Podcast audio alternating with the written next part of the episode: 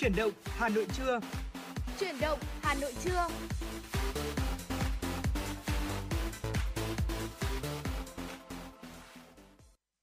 Vâng, xin kính chào quý vị thính giả. Vậy là Tuấn Kỳ và Phương Nga đã quay trở lại với quý vị trong chương trình Chuyển động Hà Nội trưa đang được phát sóng trực tiếp trên tần số FM 96 MHz của Đài Phát thanh và Truyền hình Hà Nội và cũng đang được phát ờ, trực tiếp trên ờ, trang web là hanoitv.vn.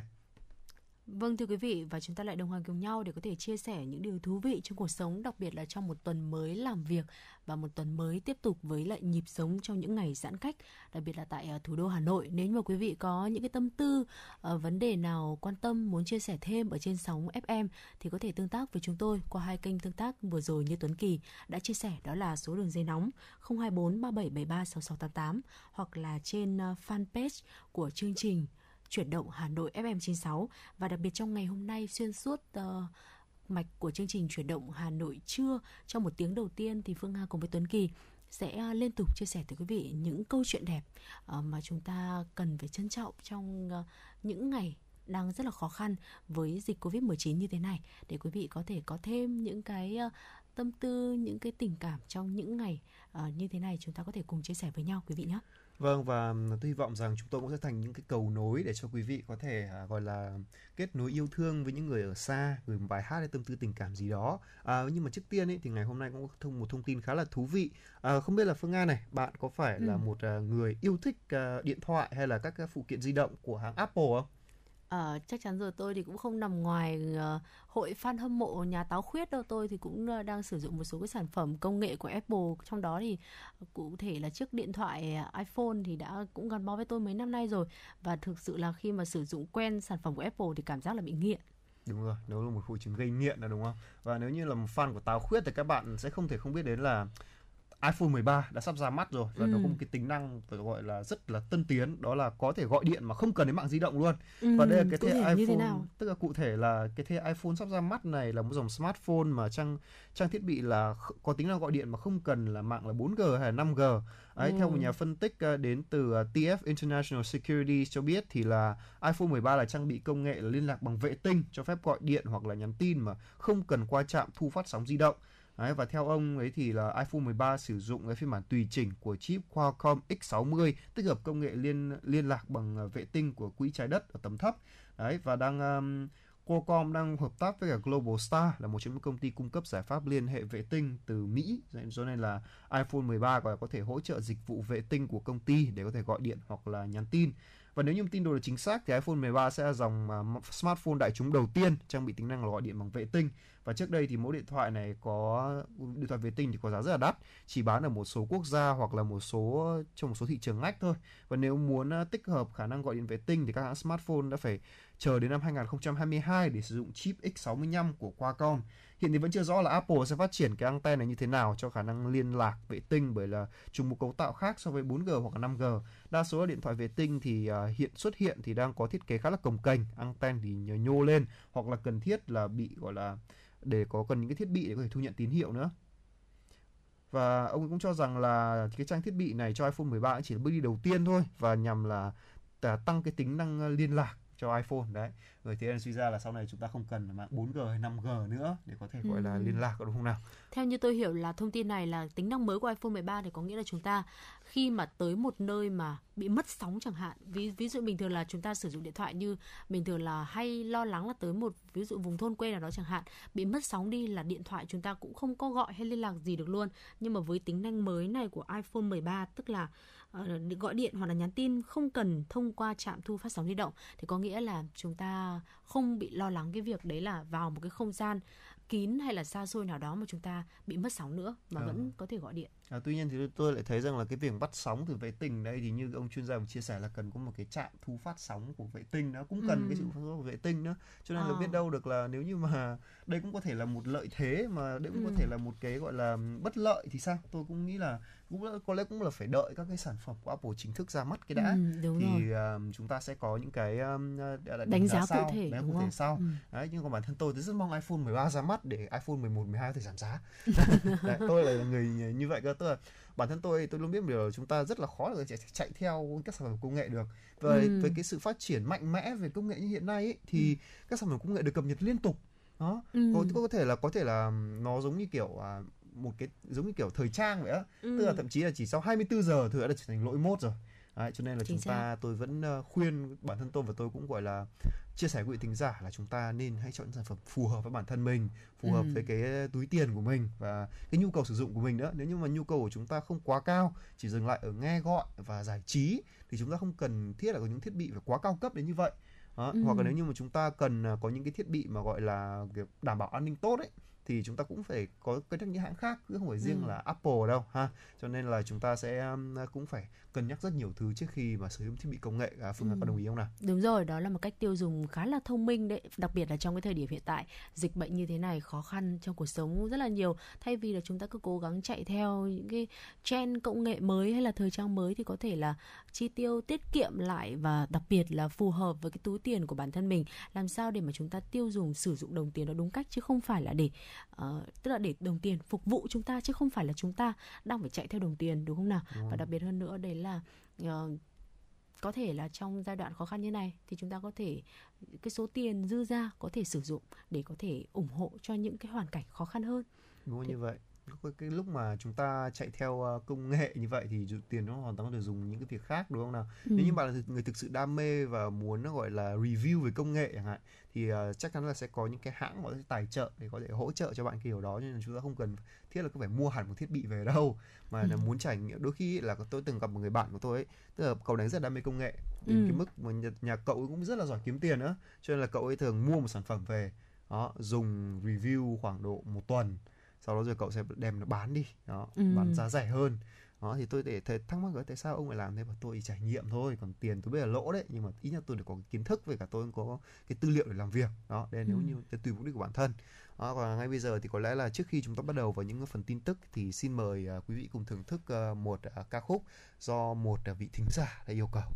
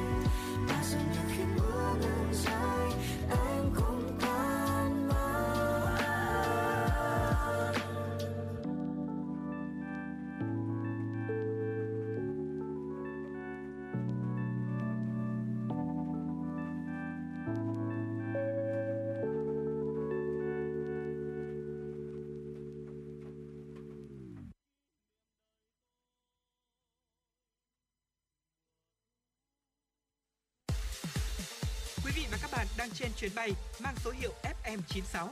Hãy thư giãn, chúng tôi sẽ cùng bạn trên mọi cung đường. Hãy giữ sóng và tương tác với chúng tôi theo số điện thoại 024 3773 6688.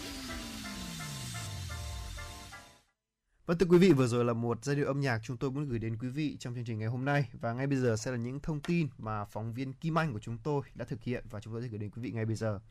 Thưa quý vị, Hà Nội công bố 600 điểm bán hàng thiết yếu trực tuyến. Các điểm này là được là đã bán thực phẩm tươi sống, chế biến hàng hóa thiết yếu theo hình thức là đặt hàng qua điện thoại, qua các trang web của ứng dụng như là Zalo, Apps, Gojek, Now. À, Sở Công Thương thành phố Hà Nội đã thông tin là danh sách các đơn vị điểm bán hàng hóa thiết yếu trên địa bàn thành phố Hà Nội đã có thông tin danh sách các đơn vị điểm bán hàng hóa chính thức trực tuyến trên cổng thông tin điện tử của Sở tại địa chỉ website là công thương.hanoi.gov.vn.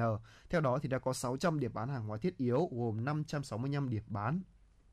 đặt tại các quận huyện của thành phố và 35 siêu thị, hệ thống phân phối, sàn thương mại điện tử nhằm đáp ứng nhu cầu của người dân thủ đô. Cụ thể là công ty cổ phần à, thực phẩm sạch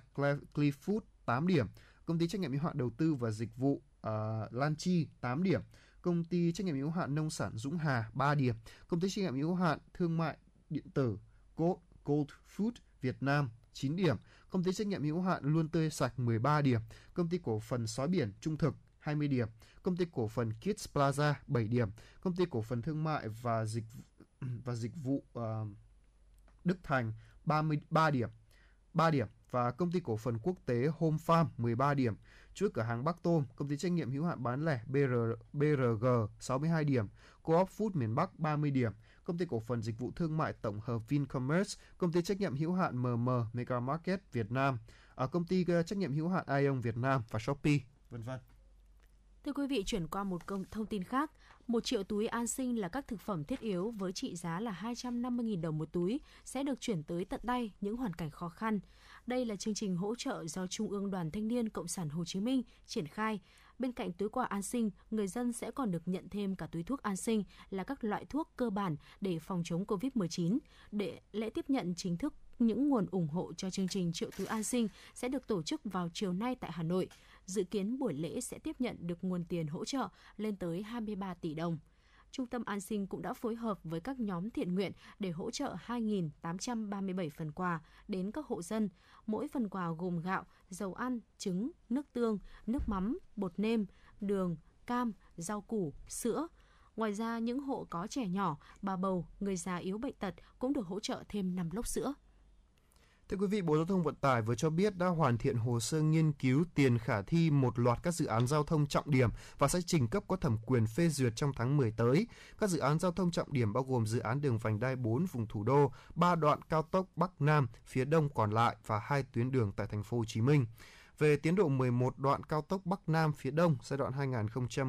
2017-2020 đang triển khai tới nay đã giải phóng mặt bằng đạt trên 98%, chậm so với tiến độ chính phủ đặt ra và còn vướng tại 6 tỉnh gồm Thanh Hóa, Nghệ An, Thừa Thiên Huế, Khánh Hòa, Bình Thuận, Đồng Nai. Tới nay đã khởi công 10 đoạn, dự kiến tháng 9 tới sẽ khởi công đoạn cuối là Cam Lâm, Vĩnh Hảo. Tính tới cuối tháng 8, Bộ Giao thông Vận tải đã hoàn thành báo cáo nghiên cứu tiền khả thi và gửi Bộ Kế hoạch và Đầu tư thẩm định 3 đoạn cao tốc Bắc Nam phía Đông giai đoạn 2021-2025 gồm bãi vọt Hà Tĩnh, Cam Lộ, Quảng Trị, Quảng Ngãi, Nha Trang và Cần Thơ, Cà Mau. Như vậy thì với 3 đoạn này thì cùng với 11 đoạn đang thi công, các đoạn đã đưa vào sử dụng sẽ cơ bản khép kín đường bộ cao tốc Bắc Nam phía Đông. Bên cạnh đó thì một số dự án giao thông đường bộ khác cũng đã xong thủ tục báo cáo tiền khả thi gồm cao tốc Châu Đốc, Cần Thơ, Trần Đề, vành đai 4 vùng thủ đô.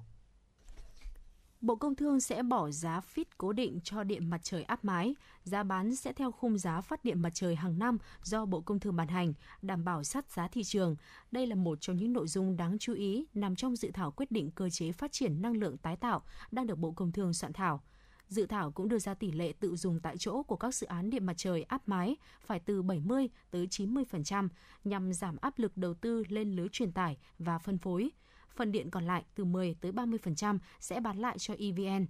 Giá bán sẽ theo khung giá phát điện mặt trời hàng năm do Bộ Công Thương ban hành, đảm bảo sát giá thị trường. Ngoài ra, đại diện Cục Điện lực và Năng lượng tái tạo cũng cho biết, dự án điện mặt trời áp mái sẽ không bị hạn chế công suất dưới 1 mega dưới 1 MWP như trước mà có thể tới 7 tới 8 và đấu nối vào lưới điện dưới 35 kV, không cần đầu tư thêm lưới điện để phục vụ các công trình điện mặt trời áp mái, tránh tổn thất và tắc nghẽn truyền tải. Vâng thưa quý vị, vừa rồi là một số những thông tin chúng tôi muốn gửi đến cho quý vị và ngay bây giờ thì à, tôi sẽ à, có một à, vấn đề mà từ có lẽ từ trước dịch chúng ta đã rất là bức bối rồi. Không biết là à, chị Phương Nga là có người rất hay đặt đồ ăn đúng không? Đúng không nào? Đúng rồi, trước đây thì uh, nếu như mà um, cuộc sống bình thường ấy là tôi có hay có thói quen là đặt uh, đồ ăn qua các cái ứng dụng công nghệ. Ừ, đúng rồi. À, và đây là một công việc rất là tiện dụng và bản thân Ừ. tôi ấy, thì thỉnh thoảng khi đi làm tôi cũng thường hay đặt đồ ăn. Nếu như mà tôi quên hộp cơm ở nhà này hay là hôm đấy uh, mẹ tôi không nấu cơm chẳng hạn thì tôi cũng hay đặt đồ ăn. Nhưng mà có một vấn đề rất bức bối mà tôi rất là thương các anh shipper đó là hiện tượng bom hàng. Ừ. Ờ, thì đầu tiên thì tôi chỉ nghĩ rằng là đây là một cái hiện tượng nhất thời ở vào năm ngoái năm kia gì đó Ừ. Ờ, là một cái ờ, thú vui có phần độc ác của một số bộ phận các bạn trẻ Ừ. Thế nhưng mà đến tận bây giờ trong cái thời điểm dịch bệnh đang diễn biến phức tạp như thế này thì có một ờ, cái thông tin đó là khi mà các chú bộ đội các ờ, người chiến sĩ của chúng ta Ừ. ờ, đã phải làm những công việc mà thường ngày không bao giờ làm phải làm cả đó là đi chợ hộ người dân đó Ừ. là họ đã rất cố gắng và thậm chí là hiện tại là cái ờ, quân số mà để hỗ trợ đi chợ ờ, cho người dân ấy còn đang thiếu đang có một Ừ. sự rất là thiếu thì là có một số thành phần rất phải tôi phải dùng từ là ác ý khi mà đã đặt Ừ. rất nhiều hàng và thực phẩm thiết yếu là lại còn bom hàng của các Ừ. người chiến sĩ của chúng ta. Ừ. Đó, đây là một cái hiện tượng mà trong cái thời gian dịch bệnh như thế này là không phải lúc chúng ta có thể đùa giỡn được mà đây là một cái hiện tượng mà chúng ta đáng lên án và tuy nhiên ý, thì à, ở đâu thì cũng sẽ có những nếu như mà ở đâu mà có những cái hiện tượng như vậy thì sẽ luôn có những người có thể giúp đỡ những uh, chiến sĩ này đúng không nào? Những người chiến sĩ hay là những người shipper. Và ở đây và một trong số đó là một uh, rapper một producer một music producer nhà sản xuất âm nhạc tên là Ramastic. Hay uh, được uh, biết được, được uh, người uh, ta biết đến với cả từ hồi rap Việt anh được biết đến với cái tên là danh hài Đỗ Đức Thiện đấy anh người đúng là đúng là tên anh là Thiện đúng là với cái tên Thiện này thì những Ừ. cái hành động này của anh cũng rất là thiện ý khi anh đã mua lại đến 100 đơn hàng đi chợ hộ để bị bom à. Ừ, thực ra đây là một cái thông tin cũng ờ, khá là tích cực đấy bởi vì là Ramastic là một rapper thì đối với nhiều bạn trẻ thì có lẽ là đã khá quen thuộc với anh qua chương trình Rap Việt rồi khi mà anh ờ, đảm nhận vị trí huấn luyện viên đúng không ạ? À, là giám khảo gọi là một À. người gọi là giám còn còn đứng trên cái huấn luyện viên còn là người Ừ, quyết định xem ừ, là ừ, ừ. các cái ờ, các cái thí sinh ấy sẽ vào đội của huấn luyện viên nào đó Ừ. nói chung là cái vai trò của anh trong cái giới rap mà nó rất là phải gọi là một cái tầm Ừ. rất là cao đó Đó. thì cái hành động này của anh thì khiến cho rất nhiều người à, cảm động đó từ Ừ. à, người ta biết đến anh ờ, bây giờ chúng ta biết đến anh từ cách khác là ngoài là một cái chất nhạc gọi là rất là độc đáo này cái giọng hát hay chất cách rap cũng rất là độc đáo và kể cả khả năng diễn hài của anh nữa đấy thì à, còn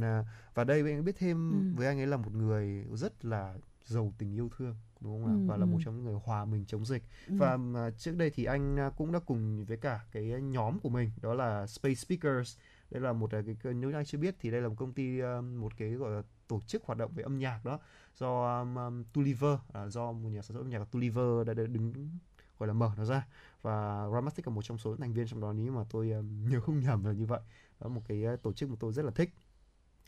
Và ở đây thì à, anh ấy đã mua 100 đơn hàng bị bom ở phường An Phú, thành phố Thủ Đức. Và anh à, đã giữ lại trứng và táo gia đình, còn số còn lại là được chia cho những người dân ở xung quanh.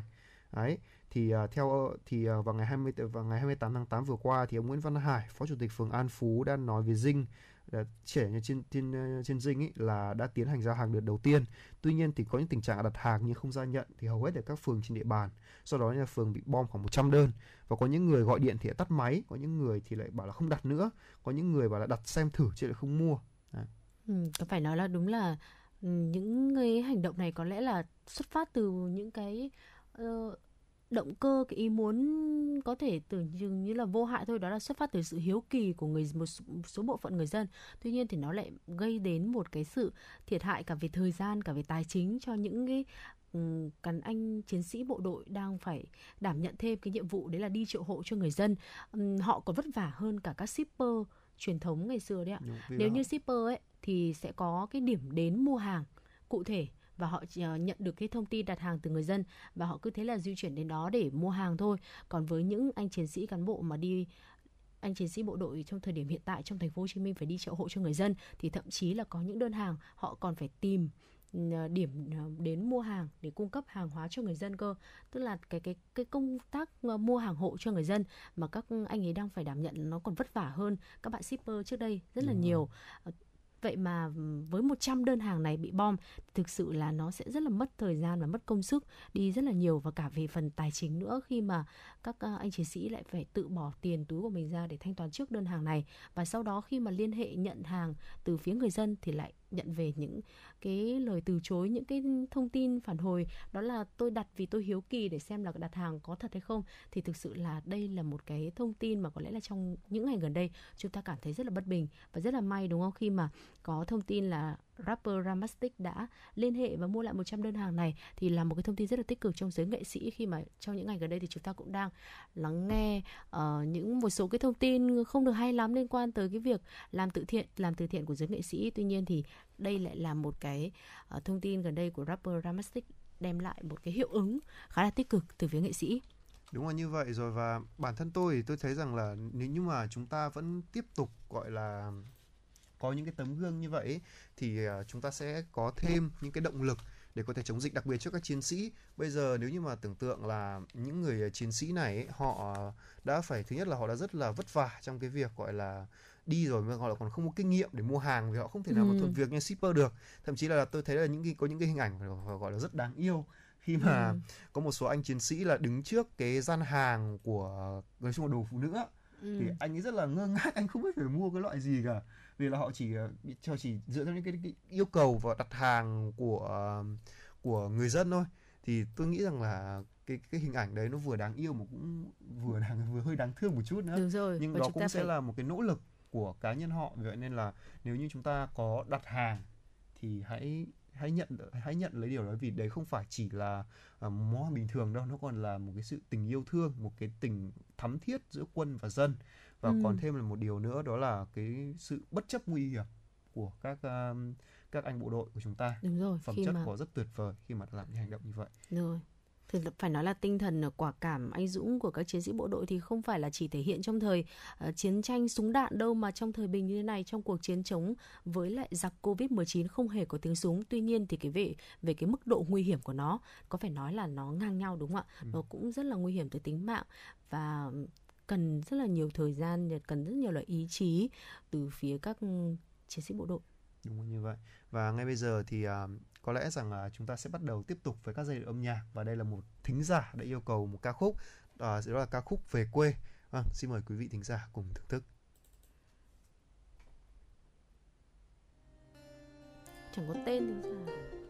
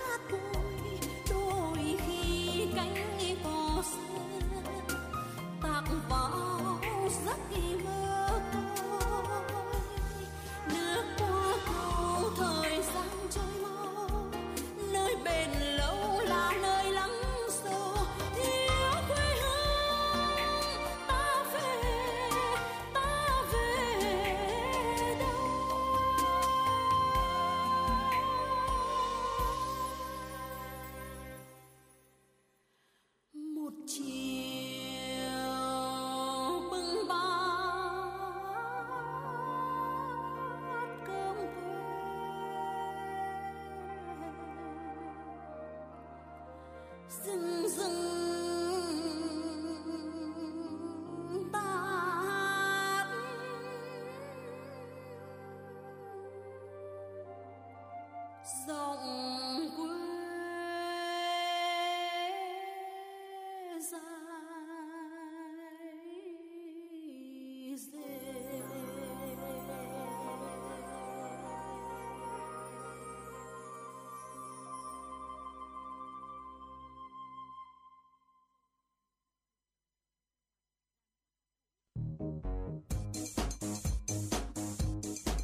Chuyến bay mang số hiệu FM96 đang chuẩn bị nâng độ cao. Quý khách hãy thắt dây an toàn, sẵn sàng trải nghiệm những cung bậc cảm xúc cùng FM96.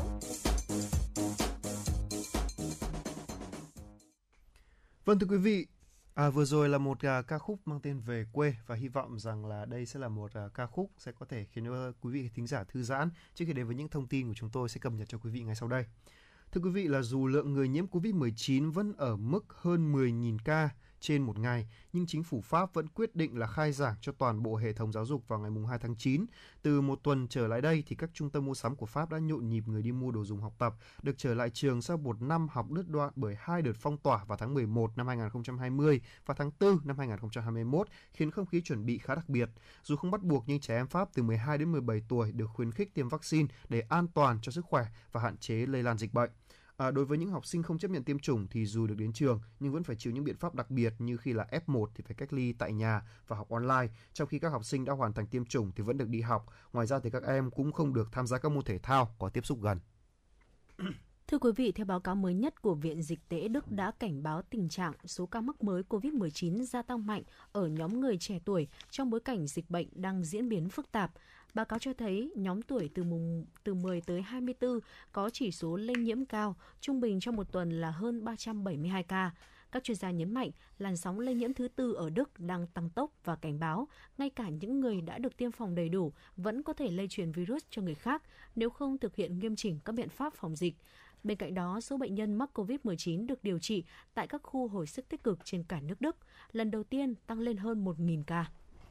Thưa quý vị, WHO vừa lên tiếng bày tỏ quan ngại về lo ngại về diễn biến dịch COVID-19 tại châu Âu, bằng chứng là tỷ lệ lây nhiễm COVID-19 đang gia tăng tại châu lục này trong hai tuần vừa qua. Theo WHO thì có tới 33 quốc gia châu Âu ghi nhận số ca mắc mới tăng hơn 10% trong 14 ngày qua và đây là mức cao rất đáng lo ngại. Yếu tố dẫn tới số ca mắc và tử vong tăng cao là do nhiều nước nới lỏng các biện pháp kiểm soát dịch và hoạt động đi lại của người dân gia tăng. Tình hình dịch bệnh phức tạp hơn đã khiến hệ thống y tế của một số quốc gia châu Âu bắt đầu quá tải, dẫn đến số ca tử vong tăng. Trong khi đó thì ờ, tiến độ tiêm chủng tại châu Âu đã có phần chững lại trong 6 tuần qua. WHO bày tỏ lo ngại châu lục này sẽ có thêm 236 ca tử vong do COVID-19 trước ngày 1 tháng 12 tới. Đứng trước cuộc chiến chống dịch COVID-19, các nước đều đang tận dụng tối đa việc ứng dụng công nghệ tiên tiến, hiện đại để hỗ trợ đối phó dịch bệnh. Thứ nhất là robot xét nghiệm COVID-19. Robot điều khiển từ xa có thể xét nghiệm COVID-19, đo nhiệt độ của bệnh nhân và cảnh báo nếu họ không đeo khẩu trang. Robot là đứa con tinh thần của một kỹ sư cơ điện tử tại Ai Cập, có thể giúp hạn chế tiếp xúc và ngăn chặn sự lây lan của virus. Robot có khuôn mặt, đầu giống người và cánh tay có thể xét nghiệm COVID-19 bằng cách nâng cằm bệnh nhân lên và dùng tay đưa tăm bông vào miệng họ, thực hiện siêu âm tim và chụp X-quang, đồng thời hiển thị, hiển thị kết quả cho bệnh nhân trên màn hình gắn trước ngực. Thứ hai là tòa nhà không COVID-19 cho tương lai. Đây là mô hình của H3, tòa nhà văn phòng quy mô lớn ở thủ đô Bucharest của Romania. Tòa nhà được trang bị 153 tính năng giúp phòng chống COVID-19 theo tiêu chuẩn miễn dịch trong thiết kế xây dựng. Khi bước vào, bạn chỉ cần vẫy nhẹ cổ tay để mở cửa. Tiếp theo, một chiếc camera tầm nhiệt sẽ quét nhanh để xác định bạn có dấu hiệu sốt hay không. Nếu được xác định đang sốt, bạn sẽ được đưa vào một văn phòng cách ly, được trang bị hệ thống điều hòa và lọc không khí riêng. Nếu không bị sốt, bạn có thể tiến vào thang máy. Hệ thống này có chức năng tự động khử khuẩn bằng đèn cực tím. Vâng thưa quý vị, à, vừa rồi những thông tin uh, Covid-19 được cập nhật trên thế giới phải nói rằng là thế giới vẫn đang phải tiếp tục chiến đấu chống lại căn à, bệnh này đúng không nào? Vâng. Và ở Việt Nam chúng ta ấy, thì à, rất là may là cái, cái công tác chống dịch là được toàn dân đang ủng hộ đúng không nào? Và trong đấy là cả giới nghệ sĩ nữa đúng không nào? Và hơn 50 nghệ sĩ Việt Nam đã tham gia chiến dịch này để đẩy lùi Covid-19. À, như tôi đã nhắc ở phần trước về Ramastic thì uh, các chị có một chiến dịch do Space Speaker khởi xướng đã thu hút hơn 50 ca sĩ, nhạc sĩ và rapper À, thì uh, theo à, chia sẻ của Tulliver là anh và các thành viên Space Speaker đã dành thời gian để xem tất cả các à, video và rất là bất ngờ trước nhiều tài năng âm nhạc chưa được khai phá và trên cộng đồng nhạc cho thấy sự đoàn kết và chủ động khi mà chung tay mang đến những giá trị tích cực và khi cần thì luôn đồng lòng một hướng và nhìn, nhìn về phía trước. À, tối ngày 13 tháng 8 thì uh, à, ngày rapper Ramastic đã khởi xướng một chiến dịch đó là music để dập dịch và anh đã gửi lời mời chiến dịch tới LK này, Wowie, Carrick, Suboy, Baka cùng các ờ, nhóm hip hop ba miền là Rapito, OTD hay là Tổ Quạ. À, ngoài mục tiêu là ủng hộ các tuyến đầu chống dịch thì các nghệ sĩ của Space Speaker như là Binz, Tuliver, Subin Hoàng Sơn và Justati cũng mong muốn là lan tỏa sự lạc quan tích cực đến với khán giả cho cả nước và họ hy vọng là các chiến dịch sẽ ờ, truyền đi tinh thần vui vẻ để mọi người có thể cùng nhau chiến thắng dịch bệnh đó dường như đây là một cái sứ những cái sứ giả tinh thần đúng không nào những người ừ. mang lại những nếu các bác sĩ thì giúp chúng ta chữa bệnh này các uh, chiến sĩ bộ đội giúp chúng ta đi chợ thì là những ừ. cái những người mà mang lại chúng ta những sản phẩm tinh thần tuyệt vời nhất để có ừ. thể có cái uh, tinh thần tốt hơn để chống dịch phải không nào vai trò của nghệ thuật từ trước tới giờ thì luôn luôn là có sức mạnh rất là lớn cho cái việc là kết nối giữa tâm hồn uh, những con người với nhau. Và nó lại càng thể hiện uh, được cái tầm quan trọng hơn nữa trong cái giai đoạn dịch bệnh khó khăn như thế này. Khi mà có thể uh, giúp uh, chúng ta những người mà đang phải chiến đấu rất là khó khăn với dịch bệnh này hay là với những người đang rất là vất vả ở tuyến đầu chống dịch thì có thể được tiếp thêm sức mạnh để có thể đối mặt với lại nhiều khó khăn hơn nữa trong tương lai sắp tới. Và chúng ta thì những người mà là khán giả theo dõi những cái chặng đường nghệ thuật của những nghệ sĩ này thì quả thực là cũng cảm thấy rất là vui và cảm ơn tới những cái đóng góp chia sẻ của những ờ, nghệ sĩ Việt này trong ờ, cái công cuộc là tiếp thêm sức mạnh, tiếp thêm lửa cho các chiến sĩ ờ, ở tuyến đầu chống dịch và đúng là như vậy rồi và đúng là dường như là nghệ sĩ và khán giả là có một cái mối quan hệ liên hệ rất là đặc biệt với nhau ừ. đó đúng không nào à, khán giả là người tạo cảm hứng cho nghệ sĩ và đến tận à, và nghệ sĩ là mang lại niềm vui cho khán giả và đến bây giờ vẫn là như vậy đó, từ những uh, sản phẩm từ cuộc sống này hay là những uh, cái sự hò, hò reo của của khán giả là một động ừ. lực cho các uh, người nghệ sĩ của chúng ta thì hiện nay thì các người nghệ sĩ của chúng ta đang cố gắng hết mình để uh, gọi là hỗ trợ người dân và hỗ trợ cả nước trong công tác chống dịch có phải không nào và ừ. chị Phương Nga này tôi lại nhớ đến một câu nói của phó thủ tướng Vũ Đức Đam vào năm ngoái tức là vào đầu năm khi mà ông tổng kết ấy, thì bảo là chúng ta là có một đất nước Việt Nam là tuyệt vời đúng không? Ừ. đó từ lúc nào cũng nhớ mãi câu đấy nước chúng ta rất tuyệt vời từ những cái từ những người nghệ sĩ cho đến từng người dân luôn luôn nỗ lực để có thể chung tay cùng nhau chống dịch. Ừ, nó rộng ra hơn nữa tức là mỗi con người Việt Nam dù là ở Ờ, Ờ, làm công việc gì, đang ở ngành nghề nào hay là bất ở bất kỳ một lứa tuổi nào thì ờ, sau cùng ở những cái thời điểm khó khăn như thế này thì hai chữ đồng bào chính là cái yếu tố gắn kết tất cả chúng ta lại với nhau và thêm những cái dẫn chứng liên quan tới những cái đóng góp của giới nghệ sĩ trong các cái công tác thiện nguyện ờ, phòng chống dịch, hỗ trợ thêm cho những đồng bào Việt Nam chúng ta đang ở tâm dịch rất là khó khăn thì ờ, nhân dịp sinh nhật mới đây đại diện Việt Nam tại Miss Grand 2021 Nguyễn Thúc Thủy Tiên đã quyết định tặng máy thở cho bệnh viện Bình Thạnh. Cô cũng ủng hộ 5 tấn gạo và 1.000 phần quà cho những người dân nghèo tại phường Tân Hưng ở quận 7 Ờ, bước sang tuổi mới chặng đường mới thì ờ, tôi nhận được nhiều yêu thương kỳ vọng thay vì là tự mua một món quà thì tôi xin ờ, được góp phần nhỏ bé là trao tặng đi một máy thở cho bệnh viện đang điều trị bệnh nhân Covid-19 với lại 5 tấn gạo cho người lao động nghèo với sự đồng hành của câu lạc bộ Suối mắt Từ Tâm thì tôi hy vọng rằng là những món quà này nhanh chóng đến được tay người cần. Đó là những chia sẻ từ phía Thủy Tiên. Bên cạnh đó thì diễn viên Kim Thư cũng kêu gọi mạnh thường quân trên cả nước.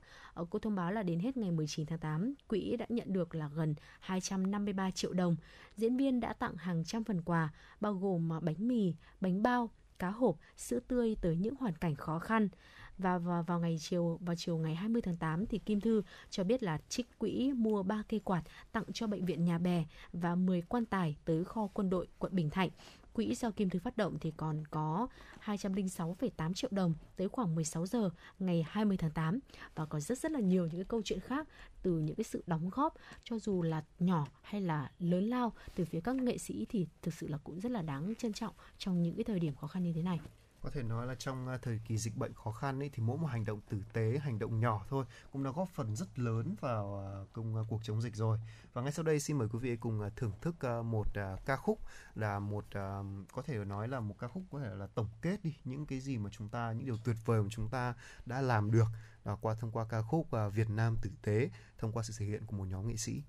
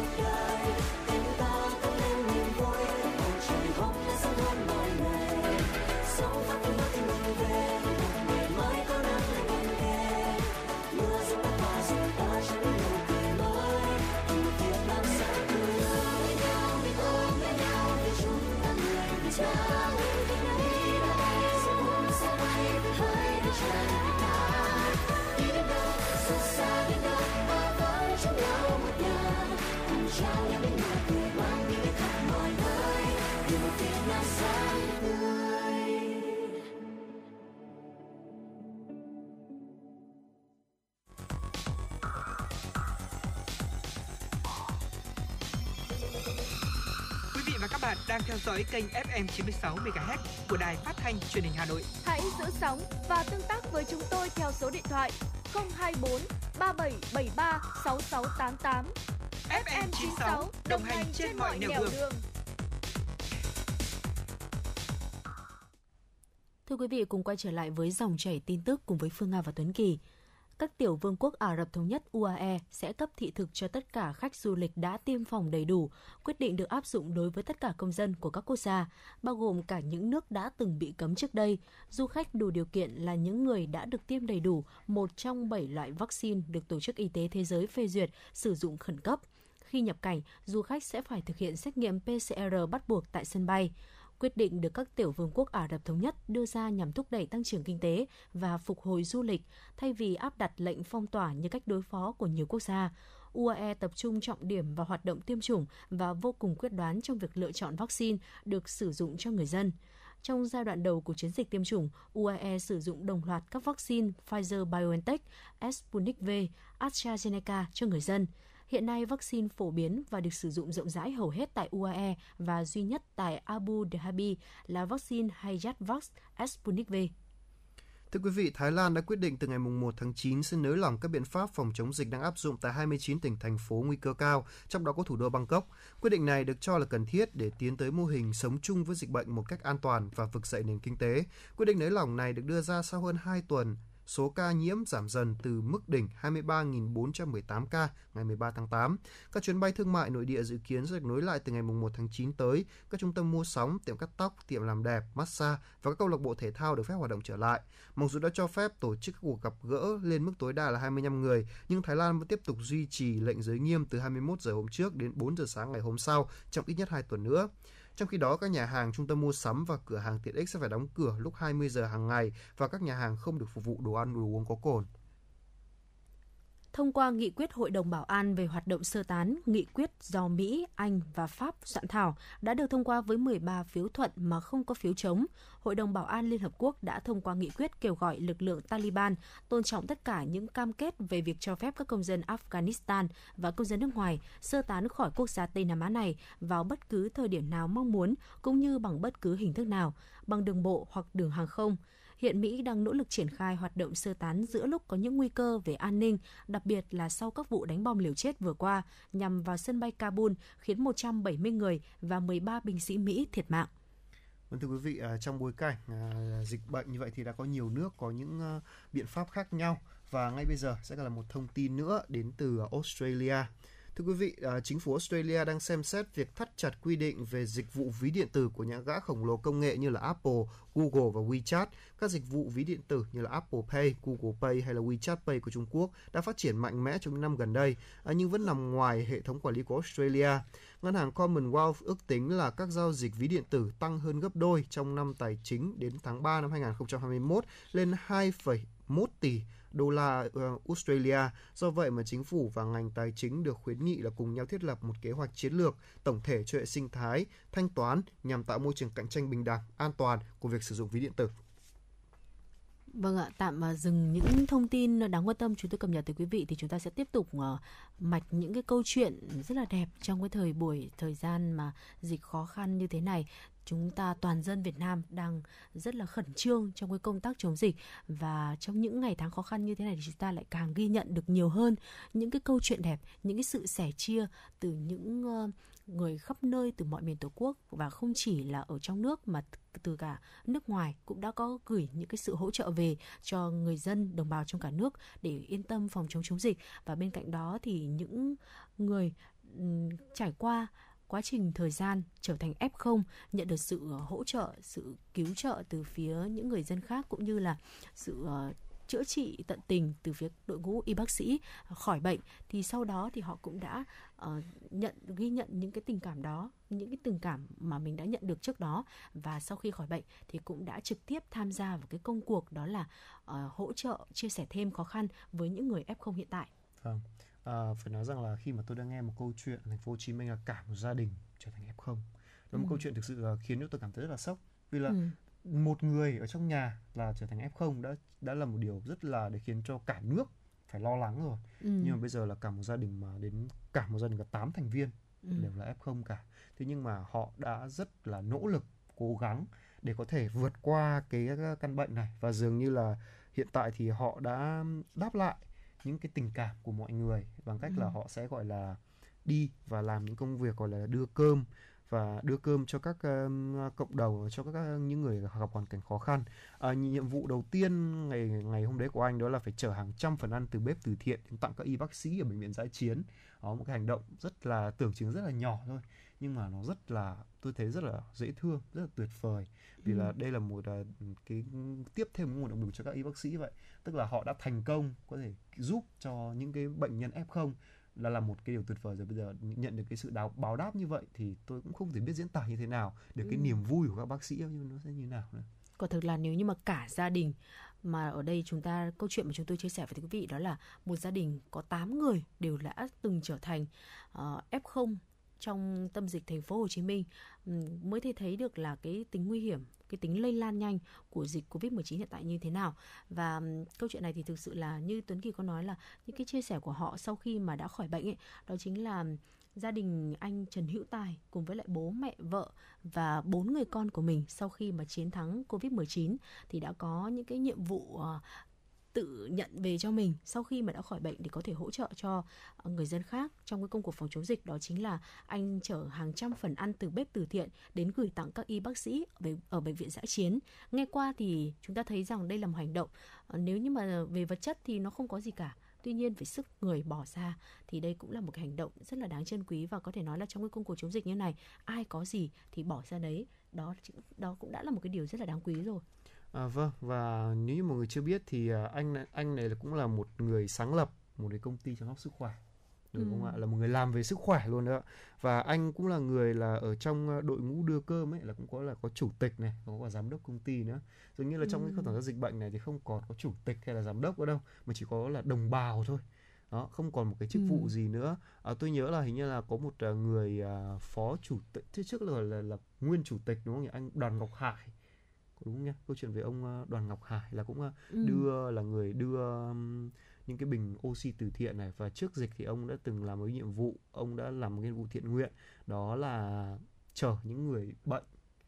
uh, bằng xe cứu thương của chính chiếc xe cứu thương của mình đúng không nào? Và hôm trước thì tôi đã thấy là ông và cùng với một người đại gia với với cả một cái biệt danh là ông Dũng Dũng lò vôi đó là cũng từng phối hợp với nhau ừ. để chở những cái bình oxy đi để có thể hỗ trợ các người bệnh nhân. Nó một cái hành động từ những người mà tưởng chừng là họ phải nói là những cái tầng lớp rất cao một người là nguyên chủ tịch của một uh, tỉnh đúng không? Đúng không, đúng không chị Vương Nga?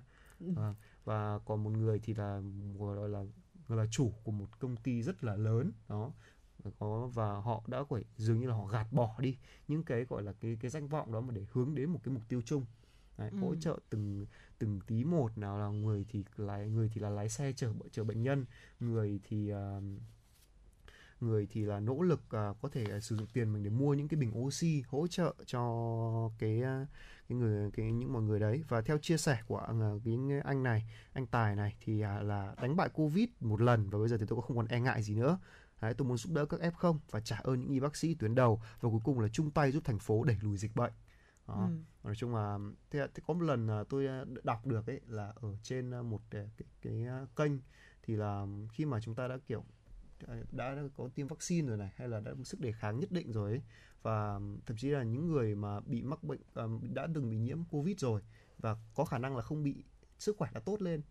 thì khả năng là sẽ cái cái tỷ lệ lây nhiễm có thể sẽ bị hạn chế đi đó. Ừ. thì uh, cái việc này sẽ hỗ trợ rất có thể là sẽ khiến cho anh ấy có thêm phần tự tin hơn trong cái việc gọi là chống dịch của mình uh, hỗ trợ thiện nguyện của mình. Đó. Ừ. thực sự đúng là um, nhân vật mà chúng tôi đang nhắc tới tới quý vị là một ông bố bốn con và đồng thời thì anh cũng là một nhà sáng lập của một công ty chăm sóc sức khỏe như Tuấn Kỳ vừa đề cập. Và trong đội ngũ tài xế đưa cơm thì nhiều người cũng là chủ tịch và giám đốc công ty. Nhưng mà anh chia sẻ là giờ đây khi mà khoác bộ đồ bảo hộ vào thì ai cũng như ai, mọi người đều tự tay bốc hàng, đưa cơm, dậy thật sớm để có thể chở rau củ, thịt cá tươi ngon nhất cho các bếp. Sau đó thì à, nhanh chân nhanh tay mang những cái phần ong, phần ăn nóng hổi này tới bệnh viện, tới cho những người bệnh cũng như là đội ngũ y bác sĩ có thể dùng cơm. À, ban đầu thì anh Tài này kể là bố mẹ, vợ con thì không hề ủng hộ việc là anh tham gia hoạt động tình nguyện này. Tuy nhiên thì nhiều bạn bè cũng khuyên là um, anh nên ở nhà nghỉ ngơi thêm thay vì là thường xuyên lui tới những cái nơi như bệnh viện khu phong tỏa. Sau khi mà vừa mới phải trải qua cái thời gian rất là khó khăn để chống chống với lại căn bệnh mà mình đã mắc phải. Nhưng mà anh thì vẫn luôn biết rằng là dù là mình đã trải qua những cái tháng ngày rất là khó khăn với bệnh tật tuy nhiên để mà khỏi được bệnh để mà khỏe mạnh được hơn thì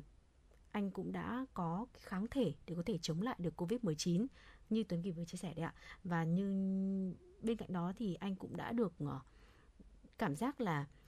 cái kháng thể trong cơ thể mình cũng giống như là việc mình đã được trích thêm hai mũi vaccine vậy và cuộc chiến chống dịch thì đang cần những người như anh. Nên là nếu như mà mình còn e ngại thì ai sẽ làm những cái việc nhỏ bé như thế này đây? Ừ. và thực sự là lắng nghe những cái chia sẻ như vậy thì chúng ta lại càng cảm thấy đáng quý hơn. Cái tinh thần giúp đỡ sẻ chia sẵn sàng của những người như anh tài như thế này. Uhm, họ không hề nề hà gì về những cái việc nhỏ bé đưa hàng ship cơm tới cho bệnh viện. Mặc dù đang là giám đốc đang dù đang là chủ tịch những cái chức vụ rất là cao đúng không? Vâng. Và mặc dù biết là bản thân mình đã có đã có những kháng thể chống covid là sau khi anh vừa bị nhiễm này và anh cũng cũng vừa bị à, vừa nhiễm và khỏi rồi là lại còn tiêm thêm vaccine nữa. Tức là kháng thể của anh ấy cũng, cũng có thể nói là có thể chống được và khá là tốt rồi. Nhưng mà anh vẫn à, yên tâm là mang bộ đồ những cái bộ đồ bảo hộ ấy đi để gọi là đảm bảo thêm cho vợ con yên tâm.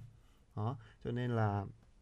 có thể là những người trong gia đình của chúng ta ấy, thì thường biết là dịch bệnh rất là nguy hiểm và khó lường với những cái biến chủng rồi là những cái biến thể của của virus này. Nhưng mà không sao tôi tin rằng là từ những hành động nhỏ như vậy thì anh ấy sẽ không chỉ là anh ấy với cả cái cách bảo hộ cũng rất là an toàn nữa thì anh cũng sẽ tạo động lực thêm cho nhiều người làm những công việc thiện nguyện tốt hơn và cũng sẽ hỗ trợ cho ờ, cái um, những cái người mà đang bị uh, dễ- bị nhiễm bệnh sẽ có thêm nguồn cảm hứng thêm động lực để có thể chống chọi bệnh tật. Các y bác sĩ sẽ có thêm sức mạnh hơn để có thể nhanh chóng đưa chúng ta vượt qua những cái dịch bệnh như thế này phải không ạ? Ừ chắc chắn rồi. Những đóng góp của anh Tài thì sẽ không dừng lại đâu, bởi vì là đến hiện tại, dự án mang tên là Việt Nam ơi cố lên của anh được thành lập từ ngày 11 tháng 7 năm 2021 với 6 bếp nấu thì đã phục vụ cho hơn 120.000 suất ăn tới 55 địa điểm. Trong đó thì có 23 bệnh viện 11 khu phong tỏa và khu vực cách ly. 15 đơn vị tuyến đầu hai ký túc xá đại học và nhiều khu vực có người vô gia cư có thể thấy rằng là những nỗ lực đóng góp của anh thì chưa bao giờ là dừng lại cả và chúng ta sẽ cùng nhau hy vọng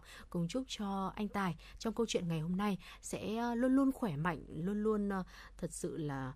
dũng gọi là có một cái sức đề kháng rất là tốt để có thể chống lại cái cái nguy cơ là tái nhiễm Covid-19 trong cái công cuộc là ờ, đưa cơm hỗ trợ cho những người bệnh, những người đang rất là vất vả trong công cuộc chống dịch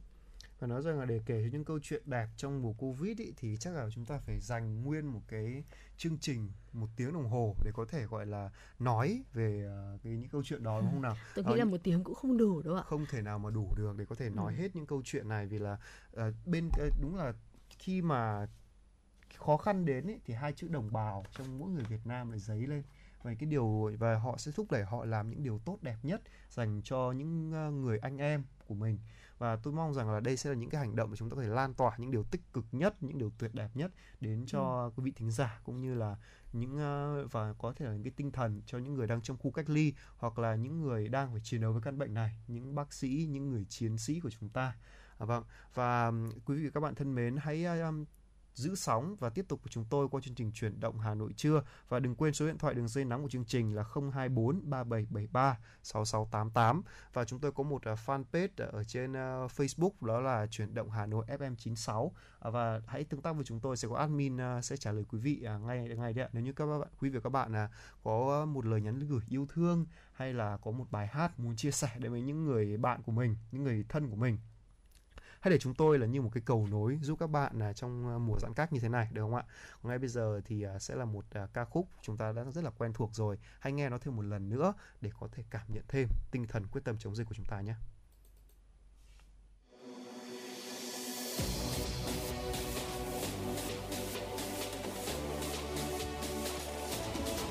Việt Nam ơi,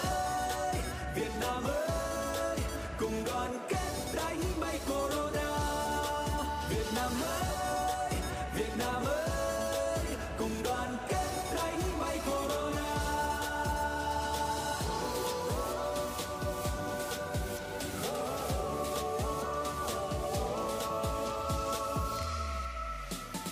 Đang yên đang lành, cuộc sống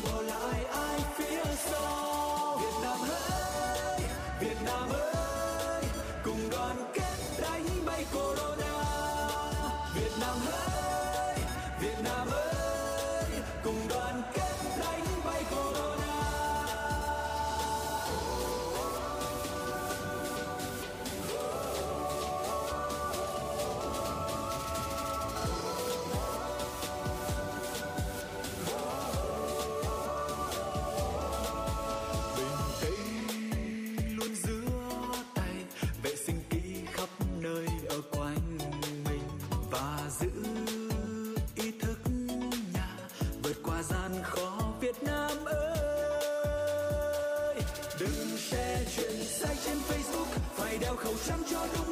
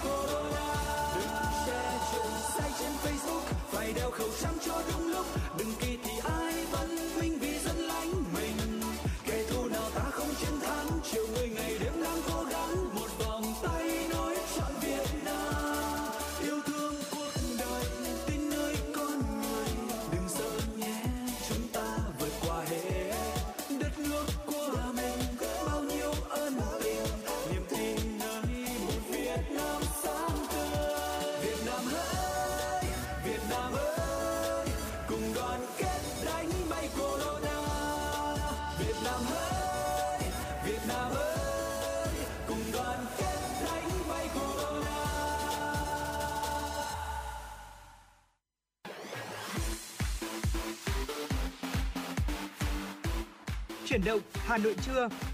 Chuyển động Hà Nội trưa.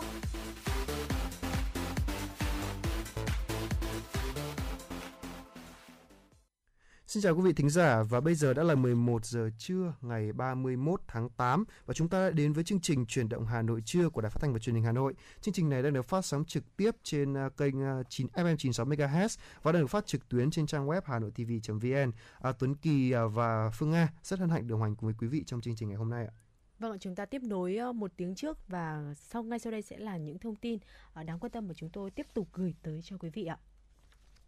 Chiều ngày hôm qua, Chủ tịch Quốc hội Vương Đình Huệ đã làm việc với tổ công tác của Ủy ban Thường vụ Quốc hội thực hiện nghị quyết số 30/2021 QH15 liên quan tới công tác phòng chống COVID-19.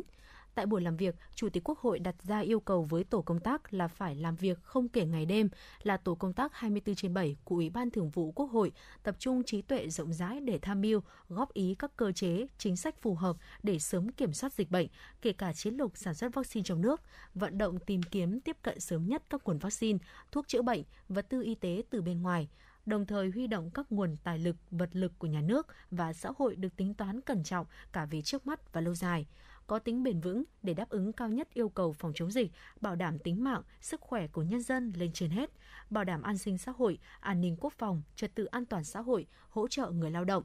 Chủ tịch Quốc hội cũng đề nghị tổ công tác giúp Ủy ban Thường vụ Quốc hội theo dõi, đôn đốc, giám sát việc thực hiện các nghị quyết của Quốc hội, nghị quyết của Ủy ban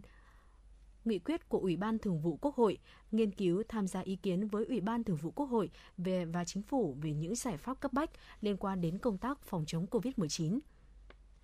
Thưa quý vị, cũng trong chiều ngày hôm qua, đồng chí Lê Hồng Sơn, Ủy viên Ban Thường vụ Thành ủy, Phó Chủ tịch Thường trực Ủy ban nhân dân thành phố Hà Nội, Phó Chỉ huy trưởng Sở Chỉ huy phòng chống dịch COVID-19 thành phố đã đi thăm, tặng quà động viên lực lượng kiểm soát phòng chống dịch COVID-19 tại chốt trạm thu phí cao tốc Pháp Vân Cầu Rẽ, huyện Thanh Trì và chốt đầu vào cao tốc Nội Bài Lào Cai, huyện Sóc Sơn. Trên tinh thần quyết liệt chống dịch như chống giặc, khắc phục khó khăn, các lực lượng ứng trực tại chốt trạm thu phí cao tốc Pháp Vân Cầu Rẽ, huyện Thanh Trì và chốt đoạn vào đoạn đầu vào cao tốc Nội Bài Lào Cai huyện Sóc Sơn đã nỗ lực thực hiện tốt nhiệm vụ được giao. Tất cả người điều khiển phương tiện qua chốt đều phải dừng xe để kiểm tra thân nhiệt, khai báo y tế, xét nghiệm nhanh COVID-19. Những trường hợp nghi ngờ, kiểm tra, đối chiếu kết quả, xét nghiệm, các chốt cũng bảo đảm an ninh trật tự, hướng dẫn phân luồng giao thông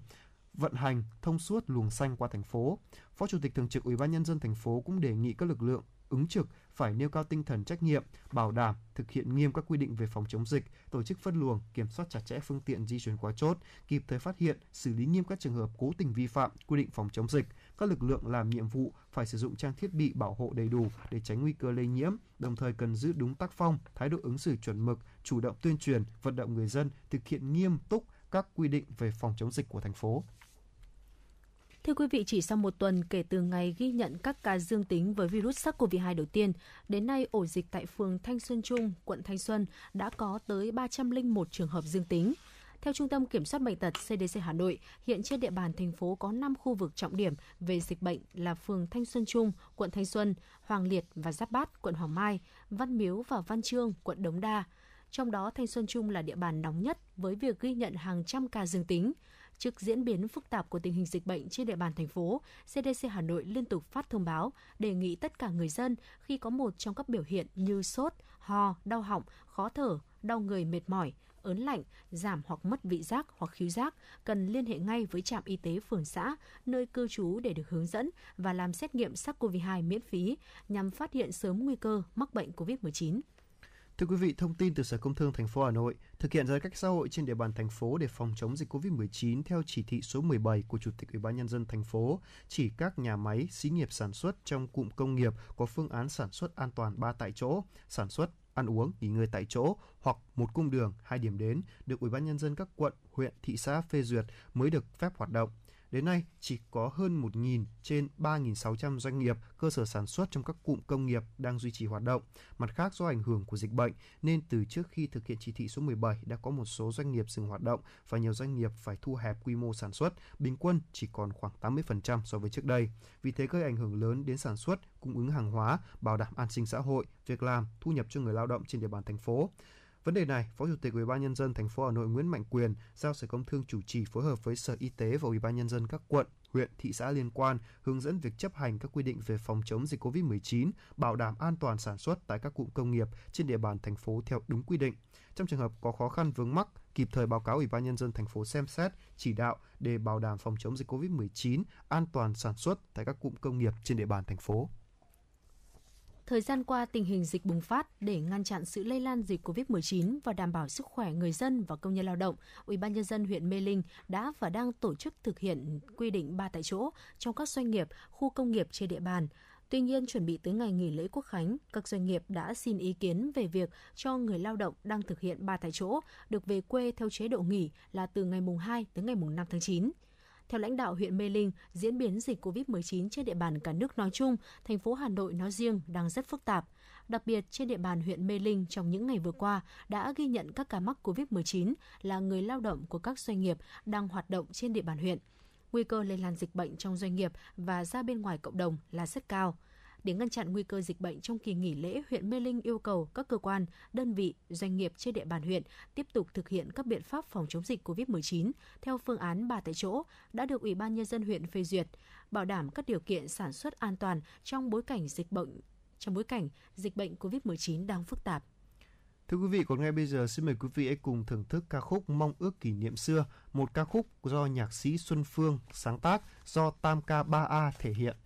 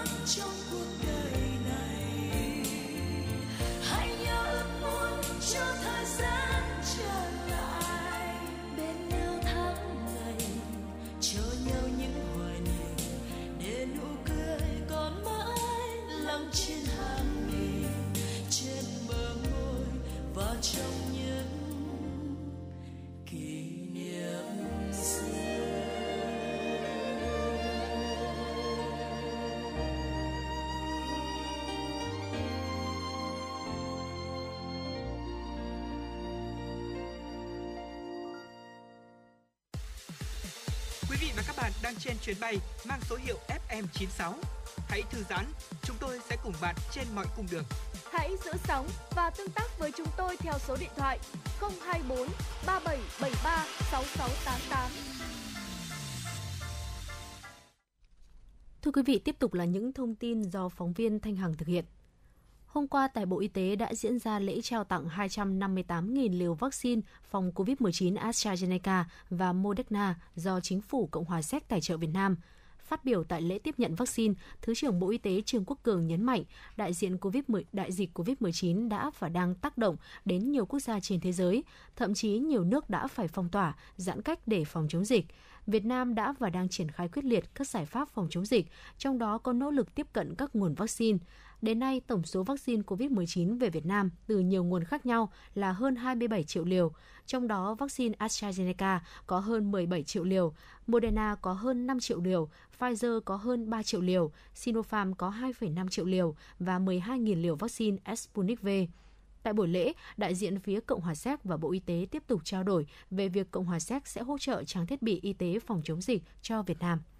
Thưa quý vị, theo cập nhật của Cổng Thông tin Tiêm chủng Quốc gia lúc 10 giờ ngày hôm qua, 30 tháng 8, nước ta tiêm hơn 282.000 mũi vaccine phòng chống COVID-19 trong ngày 29 tháng 8. Như vậy là đến hết ngày 29 tháng 8, Việt Nam đã tiêm được hơn 19,7 triệu mũi vaccine COVID-19. Hiện tại Hà Nội, theo dữ liệu từ Cổng Thông tin Tiêm chủng Quốc gia, Bộ Y tế đã phân bổ cho thành phố, gồm ngành y tế Hà Nội và các viện, đơn vị trung ương trên địa bàn hơn 3,16 triệu liều vaccine COVID-19. Đến nay, các đơn vị trực thuộc ngành y tế Hà Nội đã tiêm hơn 2,14 triệu liều, tương đương 31% dân số từ 18 tuổi trở lên được tiêm chủng, trong đó có hơn 1,95 triệu người tiêm mũi 1 và hơn 186.000 người được tiêm mũi 2. Cộng thêm các viện, đơn vị trung ương đóng trên địa bàn thành phố được triển khai tiêm vaccine, Hà Nội đã tiêm hơn 2,9 triệu liều, tương đương với hơn 50% dân số trên 18 tuổi của thủ đô đã được tiêm ít nhất một mũi. Còn lại tại thành phố Hồ Chí Minh, ngành y tế thành phố và các viện, đơn vị trung ương trên địa bàn được phân bổ hơn 7,08 triệu liều. Đến nay, thành phố đã tiêm được hơn 5,94 triệu liều vaccine,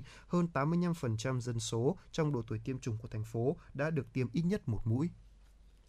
Sau hơn một tháng thi công, Bệnh viện điều trị người bệnh COVID-19 địa chỉ tại ngõ 587, đường Tam Trinh, quận Hoàng Mai, Hà Nội, với quy mô 500 giường bệnh, khoảng 1.000 nhân viên y tế gồm 272 bác sĩ và 680 điều dưỡng, dự kiến sẽ đi vào hoạt động từ ngày mai, mùng 1 tháng 9.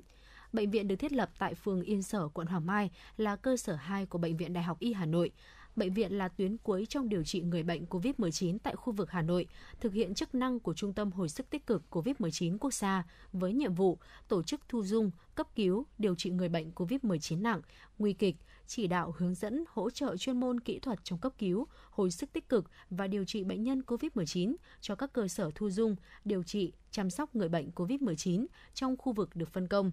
bệnh viện sẽ tiếp nhận bệnh nhân COVID-19 có chỉ định nhập viện với 4 điều kiện, chẩn đoán xác định COVID-19 ở Hà Nội và các tỉnh lân cận, có chỉ định nhập viện điều trị, thở oxy, hỗ trợ thở HFNC, nội khí quản từ các bệnh viện khác, có liên hệ trước qua số điện thoại 0388 191919, có tài liệu chuyển viện, bản giấy đi cùng bệnh nhân và bản chụp gửi trước. Thưa quý vị, Bộ Kế hoạch và Đầu tư vừa trao tặng khẩu trang y tế N95 cho cán bộ y tế tuyến đầu tham gia phòng chống dịch COVID-19 tại thành phố Hồ Chí Minh. Trong đợt 1, Bộ Kế hoạch và Đầu tư đã trao 12.800 khẩu trang trị giá 16.452 đô la Mỹ cho Sở Y tế thành phố Hồ Chí Minh để chuyển tới 13 bệnh viện của thành phố. Còn tại đợt 2, các thành viên của mạng lưới đổi mới sáng tạo Việt Nam thuộc Trung tâm đổi mới sáng tạo quốc gia, Bộ Kế hoạch và Đầu tư đã trao 40.000 khẩu trang y tế N95 trị giá gần 32.000 đô la cho 58 bệnh viện trên địa bàn thành phố. Các đợt tặng khẩu trang này nằm trong chương trình chung tay vì Việt Nam tặng 80.000 khẩu trang y tế N95 cho Sài Gòn do Bộ Kế hoạch và Đầu tư bảo trợ.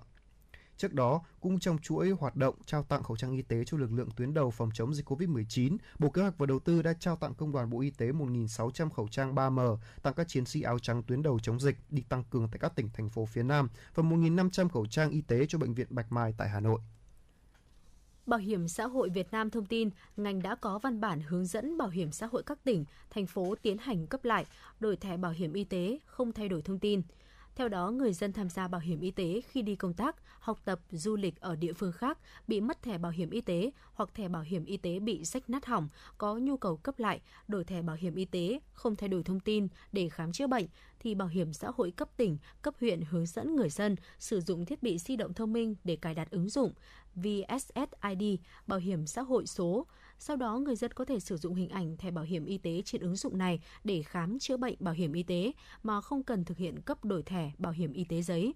Trường hợp người dân tham gia bảo hiểm y tế không sử dụng thiết bị di động thông minh thì bảo hiểm xã hội cấp tỉnh, cấp huyện thực hiện việc cấp lại đổi thẻ bảo hiểm y tế giấy theo mẫu thẻ mới cho họ. Thời hạn giải quyết trong ngày nếu nhận đủ hồ sơ theo quy định. Thưa quý vị, vào tối ngày hôm qua, bệnh viện Trợ Giấy thành phố Hồ Chí Minh thông tin vừa kích hoạt quy trình báo động đỏ để cứu sống và ghép thành công cánh tay nạn nhân nam 50 tuổi bị chém đứt rời ở Bình Dương. Dù rất bận rộn với việc tiếp nhận và điều trị bệnh nhân COVID-19, nhưng các bác sĩ đã khẩn trương kích hoạt quy mô báo động đỏ để tận dụng thời gian vàng phục hồi bàn tay cho bệnh nhân ca. Các mổ diễn ra trong vòng 6 tiếng đồng hồ và được đánh giá là thành công bước đầu. Đến tối ngày hôm qua, sức khỏe bệnh nhân đã ổn định, tỉnh táo, tiếp xúc tốt, đầu ngón tay và ngón tay đều hồng, ấm, có thể nhúc nhích nhẹ dấu bấm móng tay hồng và bệnh nhân đang được tiếp tục theo dõi. Thưa quý vị, tiếp theo sẽ là một giai điệu ca khúc để chúng ta cùng nhau thư giãn một chút trong giây lát. À, xin mời quý vị chúng ta cùng lắng nghe Tình thơ.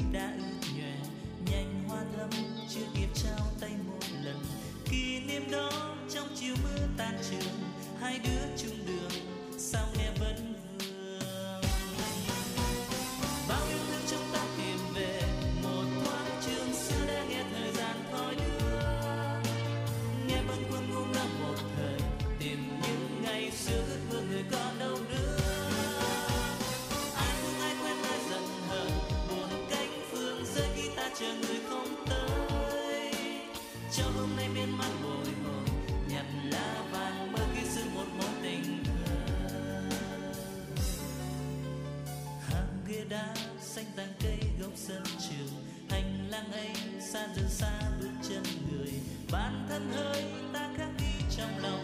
những ước mơ hồng, ngày tháng chờ mong.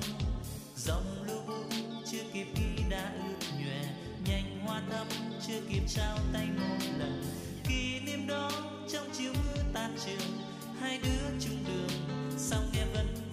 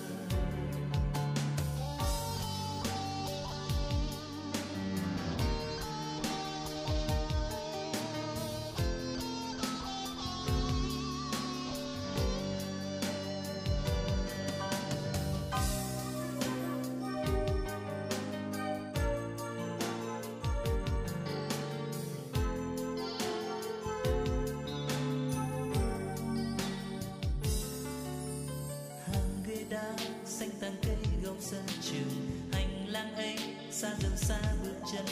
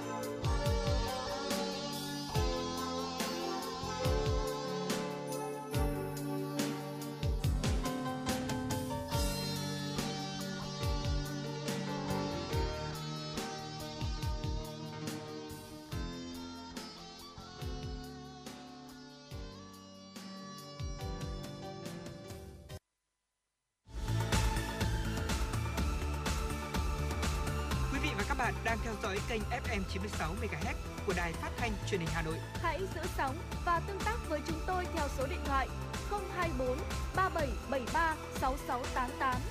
FM 96 đồng hành trên mọi nẻo đường.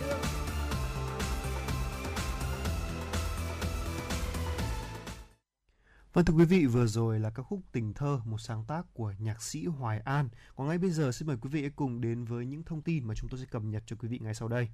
Thưa quý vị, vào ngày hôm qua, Tổ công tác 3430 của Bộ Nông nghiệp và Phát triển Nông thôn đã có báo cáo về một số vấn đề trong sản xuất, lưu thông, tiêu thụ nông sản, vật tư nông nghiệp tại các tỉnh phía Bắc và khó khăn vướng mắc của các doanh nghiệp. Cụ thể là tại tỉnh Lào Cai, à, giá rau xanh giảm 1 đến 2.000 đồng trên 1 kg, tiêu thụ chậm so với mọi năm. Đặc biệt là mặt hàng chuối xanh từ nay đến cuối năm thu hoạch khoảng 17.500 tấn, tập trung từ tháng 9 đến tháng 11 năm 2021. Nhưng hiện tại Trung Quốc đã dừng nhập khẩu chuối nên có thể khó khăn trong việc tiêu thụ. Dự kiến là trong tháng 9 sẽ thu hoạch 2.000 tấn, cần tìm thị trường để tiêu thụ. Thứ trưởng Bộ Nông nghiệp và Phát triển Nông thôn Phùng Đức Tiến cho biết, trước thực trạng khó khăn trong tiêu thụ nông sản ở các tỉnh phía Bắc, Bộ tiếp tục đề xuất kiến nghị chính phủ, các bộ ngành phối hợp tháo gỡ khó khăn trong sản xuất, chế biến, lưu thông, xuất nhập xuất nhập khẩu nông sản nông lâm thủy sản và các ờ, vật tư nông nghiệp. Bộ tiếp tục bám sát diễn biến tình hình sản xuất, chỉ đạo các địa phương duy trì hoạt động sản xuất nhằm đảm bảo nguồn cung lương thực thực phẩm và vật tư nông nghiệp phục vụ tại chỗ và sẽ tiếp tục phối hợp với Bộ Công Thương đàm phán với các cơ quan hữu quan Trung Quốc tháo gỡ lưu thông nông sản nhằm giúp người dân yên tâm sản xuất, đồng thời kiến nghị Bộ Công Thương, Bộ Giao thông Vận tải cần có biện pháp tháo gỡ về chi phí logistics trong à, sản xuất trong xuất khẩu hàng hóa, chỉ đạo các tập đoàn phân phối trong nước tháo gỡ khó khăn, đẩy mạnh tiêu thụ trong nước, ưu tiên tiêu thụ sản phẩm nông sản tại địa phương nơi có hoạt động của doanh nghiệp. Trong tuần từ ngày 23 tháng 8 đến ngày 30 tháng 8, các cấp hội nông dân thành phố đã triển khai nhiều hoạt động ý nghĩa. Cụ thể, ngày 24 tháng 8, Hội Nông dân thành phố tiếp tục tiếp nhận được 17 tấn hàng nông sản của Hội Nông dân tỉnh Lào Cai tặng nhân dân thủ đô Hà Nội. Ngay sau khi tiếp nhận, Hội Nông dân thành phố đã trao tặng cho các đơn vị quận Hà Đông 5 tấn, quận Thanh Xuân 5 tấn, huyện Đông Anh 5 tấn và 2 tấn chuyển cho Liên hiệp Thanh niên thành phố Hà Nội để tổ chức chương trình Triệu bữa ăn Hà Nội nghĩa tình giai đoạn từ ngày 24 tháng 8 đến ngày 6 tháng 9.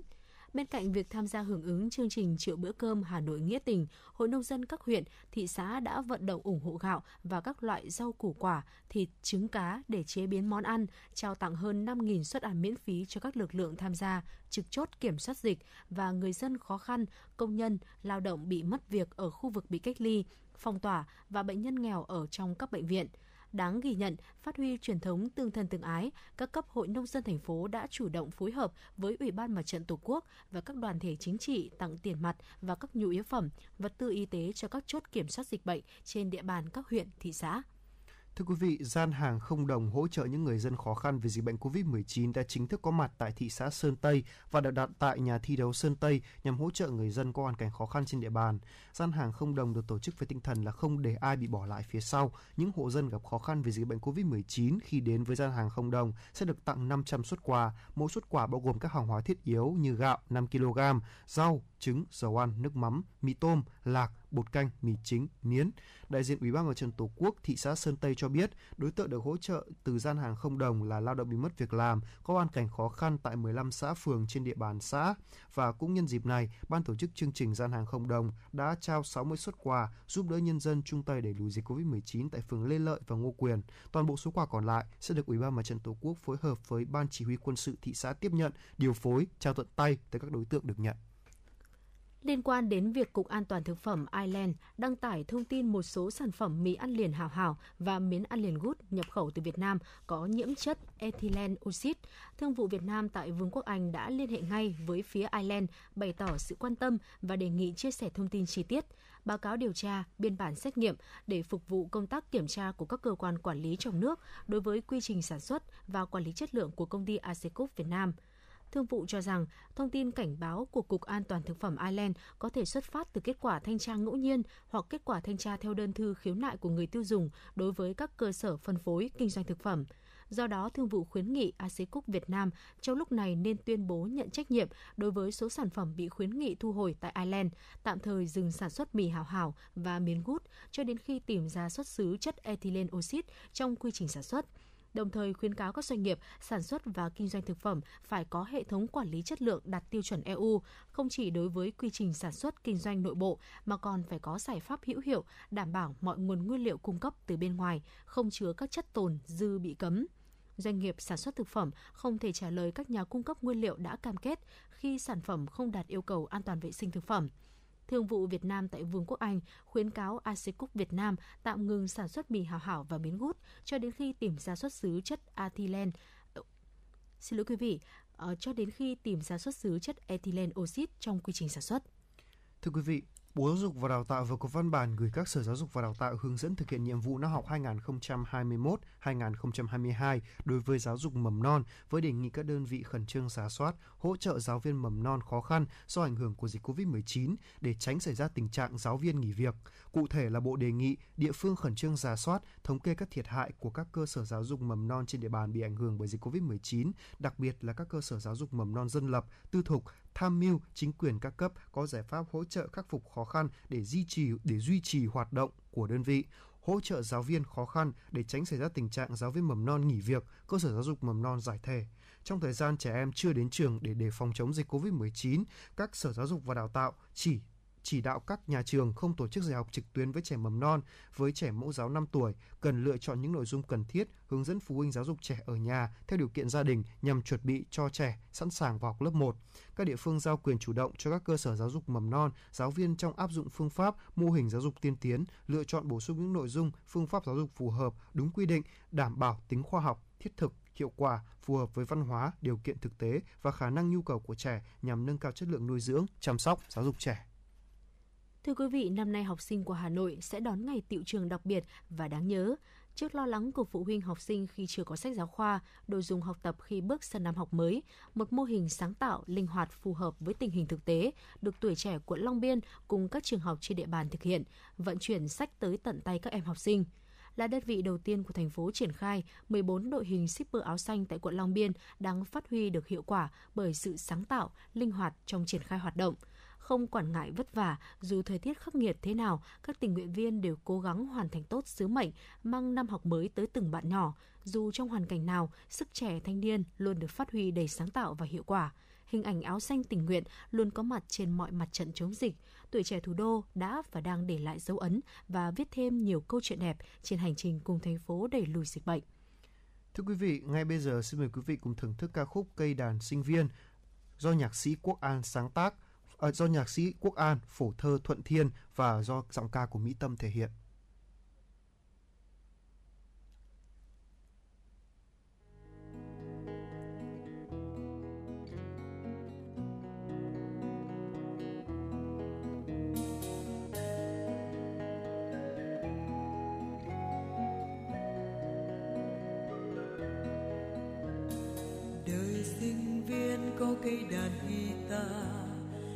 Đàn ngân lên chúng ta cùng hòa ca.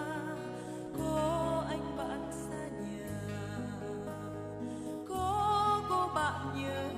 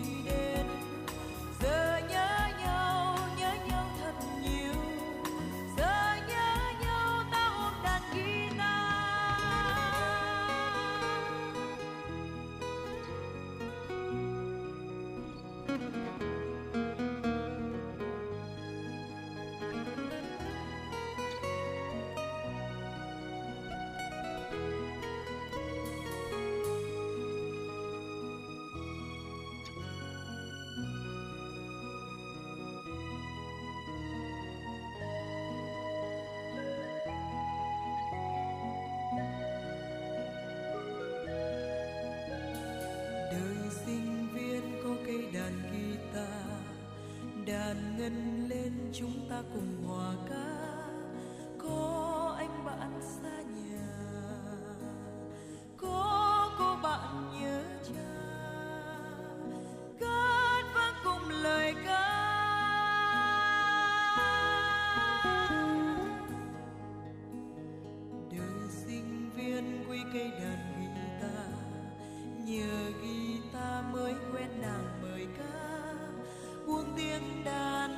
tăng tình tăng tinh